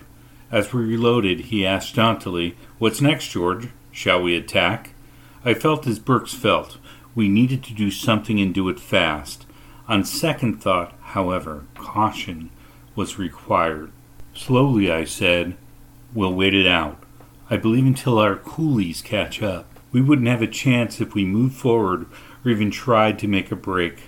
I don't believe that they'll attack the whole party. Our problem now is just how far behind are the coolies. It's getting dark, and these pirates won't miss the chance to eat us alive if I don't miss my gas. In another twenty minutes, we won't be able to see it all. We sank back on the rock and waited there in the twilight, nervous as cats caught up a tree. We listened for the sound of the coolies, and we listened for the change in the growls from the thicket that might indicate another attack. At this point, we knew the demons were discussing our future and wondering how to play their cards. We tried to joke, but it was corny and useless. We were scared. The fog was unbearable. It penetrated our wet clothes and chilled our bodies. I shivered suddenly. The rock was uncomfortable. We squirmed continuously as rough edges dug into our muscles. Fog now, almost impenetrable, swirled slowly through the black foliage, throwing dark shadows here and there in wraith like patterns. Grotesque forms appeared and gaped at us, only to disappear and leave our eyes red and tear stained from the strain. Brooks pulled out a cigarette and lit it nervously. I knew he wasn't enjoying it. It couldn't be worth the effort. Perhaps it gave him something to do with his free hand. It was then that I discovered that I was unconsciously clicking the cylinder release on my revolver back and forth. Brooks gave me a dirty look and I stopped. The chattering and snarling from the thicket came only intermittently now. I tried to guess the leader's plan. Was he waiting for reinforcements? No, not likely. There couldn't be too many of them in the hills, and this, no doubt, was the entire pack. Planning to attack? This was more reasonable. No doubt they would hit us in one mad rush. Yes, a single massed attack at the time of their choosing. They would certainly wait until dark at any rate. Damn those coolies! Where were they? The lazy, unreliable boneheads! Have they bedded down for the night? No, they would want a village with all the comforts attached. They'll come. It was almost dark now. We kept straining to see through the gray mist. We were cold and wet. Our clothes clung to us. A black and yellow striped leech, crawling up the rock, fastened itself on Brooks' boot. The leech, unsure of its prey, stopped and listened. Weaving its upright body slowly in the air, I reached down and plucked it off the wet leather. Half consciously, I rolled the worm in my fingers, trying to crush it. It was too rubbery. I flung it into the trail in sudden disgust. The chattering around us was growing noticeably louder. Sudden loud and urgent growls portended something new in the offing. Brooks, this is it. Shoot to kill this time and pray. I remember giving him one last look. We had met in Kathmandu only the year before. Already he had become a friend that I could know forever. I cocked the 38 and waited. George, Brooks whispered excitedly. They've stopped talking. An uncanny and eerie silence pervaded the air. What was happening? I raised myself a bit higher on the rock. If they were crawling in for the attack, we had to make every shot count. In the bad light, a 38 would not be a very effective weapon, and they wouldn't be afraid this time. But not a movement was discernible, not a sound could be heard. We waited anxiously, sweat adding to the soddenness of our clothes. Damn it, George, where are they? Then a sound from the right, a cracking of a twig. They're coming down the trail, George. Can you see them? I sighted the barrel of the 38 at the leading figure in the mist. Almost now, a bit closer. Sahib? Sahib? A voice called in the darkness. I hesitated a moment and then came to a sudden realization. Brooks, Brooks, it's the coolies. Thank God we're okay now. Shiva, we're here. Shiva, on the rock. Come ahead. Beautiful, lovely Shiva. my Gurkha Foreman, boss of the Porters, one of the finest men I've ever known, can ever hope to know, a loyal, dependable, quiet little man whose resource and strength lay deep within him, not on the surface. A look from him had more effect on the Sherpas than a whiplash would have. For me, he was always there when I needed him. I needed him now. He was here. Sahib, you okay? We hear shots. We come up quick. God Almighty, we thank you, Brooks murmured. Yes, Shiva, we're okay now, I said. Let's go home. My staff and friends back in Kathmandu got quite a laugh when we described our experience on the ridge near Gosainkund. Several wanted to go back immediately, but the monsoon was on us and the torrents made mountain travel out of the question. When the rains had spent their fury, my medical duties took me twice again through the same region. I never saw the animals again. What was it that we saw? A mutant species that man has not yet categorized?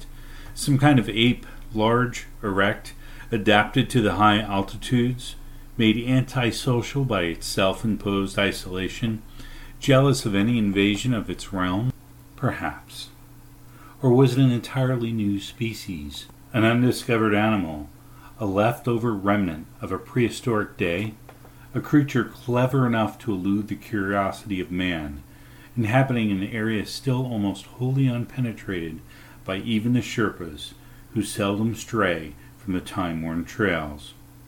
From 1816 to 1951, the country of Nepal, for all intent and purpose, was closed to the outside world.